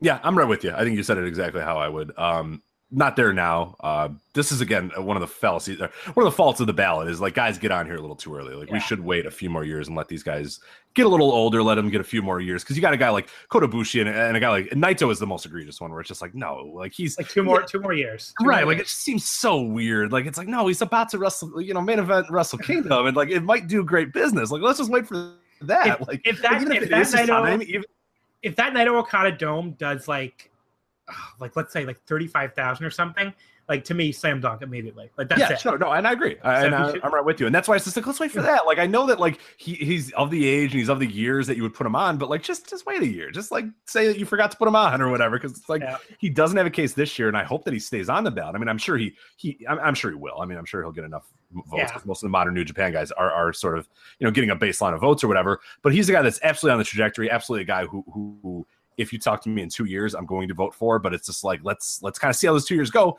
I think they're going to go well. I mean, the projections look like they're going to go well, but it's just like not right now. I mean, not before he's about to have his biggest moment ever. You Yeah, I mean he's so about to like- he's about to maybe win the IWGP Heavyweight Title in the main event of the Tokyo Dome, or at least you know. I- I mean, look, if he goes in there and has a five star match with Okada and they sell out the dome and or not sell out the dome, but they they do thirty five thousand, like you know, like let's let's let him do that first, you know. Yeah, Like, so that that's that's one of the one of the faults with when putting guys on his ballot. So yeah, I just hope I just hope my only hope with him is that he gets enough. Like I'm not going to vote for him because I don't want to be like I don't want to like because people are going to be like, oh, what the hell, you know, and, and that's my responsibility. But I hope that there are enough people that sort of vote for him just to keep him on the ballot. Or if he falls off the ballot, he'll be a guy that after Wrestle Kingdom will be right back on that ballot. And, and in a few years, we can we can talk to, about him more. You know, I mean, I, I reason. So Yeah, like next year, even uh, maybe I could see voting for him if the like, dome is such a huge success, and then even definitely by 2019, I think I'll have enough for a run to do it. So Yeah. we'll see. But yeah, I mean, just you know, the the run he's had this year though has been like, I think incredible. Like the Elgin match, the Tanahashi matches, just like I think he's had an incredible year. So and he's still got another big match for Ishii next week that Mhm. should, should be fantastic. Like at the, their floor is like four and a quarter. So like. oh, there's those two really dudes, no- yeah, yeah, yeah. They're, just ridiculous. Um, Yoshiaki Fujiwara, uh, thirty percent last year. I, I don't think he's a Hall of Famer, but you know, yeah, I don't. I don't really have any. That's yeah, good, good, I guess. But yeah, there's not enough there that really, really passionate for me about Fujiwara. So yeah, I'm, pro- I'm probably the wrong guy to ask about Fujiwara. You'll have to uh, consult someone else for that. the Fujiwara segment. Sorry. Yuji Nagata, the final one we're going to talk about here. Yeah, yeah. 25, 26% in 2013, 37% in 2014, back down to 23 in 2015, 20, 21% last year. He'll be dropped if he gets under 50% in 2017. I I wish I could sit here and make a case for Yuji Nagata to be Yeah, I've tried. I I've done articles. him. I've done articles. I've done it. I've, and then the end of the article, I'm just like, oh man, like, I mean, he, he's he to me would be like, Like, the, the, the absolute top tier of the Hall of Very Good. yep. mhm. like he's so I mean he his in ring is either right at the border or like right there at Hall of Fame level. He just has no drawing at all. Like just like New Japan the year he was champion did like for the time was a disaster. And some of that was not his fault. It was, you know, throwing him out there to get killed by Cro Cop. But like it was, you know, it just did not draw at all when he was champ like for the at the standards of the time period, he just he was not a good draw. And you know, the fact that they took so long to ever go back to him after that should basically tell you everything you need to know. Yeah, and he Uh, basically just immediately after that just became like a guy on the roster, and that's kind of what he's been ever since then. He's pops up a few times, has some big moments here and there, kind of a gatekeeper type, but yeah, just not not enough there. And, and the in ring I, I love, but it's not like a blowaway in ring where it's like, oh no doubt, it's not like a Bryan Danielson case where it's like he can get in on that alone. Influence, I mean, there's just nothing there in terms of influence. I mean, maybe maybe if now people made the trainer argument for Otomo, so maybe in like ten years, if Oka and Kitamura and some other people are like fucking you Mhm. know leaving Okay. us for Japanese boom period, you can go back and be like, oh well, you know, he trained them. like that that could be like the influence that gets him over the top. But but yeah, not. I mean, he's dropping off the ballot this year. So yeah, he's, he's not going to last. And it have to be 10 years from now when someone tells us to put it back in because you know uh oka just had like he oka found the the big crossover with the otaku because he is an otaku as well and you know he main evented against a hologram of an idol or something i don't know whatever whatever we're watching in 2027 Right.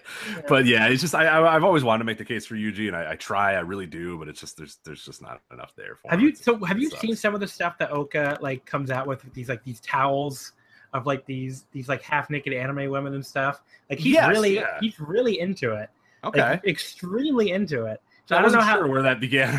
I don't how, uh, yeah, go go him. Yeah. I don't know how that comes off to the to the non weeaboo crowd, but No, and and there was that one, uh, the great picture. One of my greatest pictures of the entire summer was like him, uh, Kitamura, and I forgot who else hanging out on a beach with Yuji Nagata, and they were surrounded by babes. And I was like, And Oka looks so awkward. yeah, he was just like, I, I like the anime girls more. like you guys are weird. Like, I want to see my flat women 2D. right? Yeah, yeah, yeah. He uh, he did not seem very comfortable with that. Yuji and and uh, and Kitamura looked very comfortable around the uh, the, the women, but uh, not Oka. Oka looked like he'd rather be anywhere else in the world than surrounded by a group of women. So. He's like, these, women are they're, they're too fleshy. Yeah, I think he also. Uh, I think the beach wasn't Oka's uh, vibe either, so which is Yeah. possible. But uh, that that's my greatest picture ever, where those dudes are just doing like fucking like exploder suplexes to each other in the.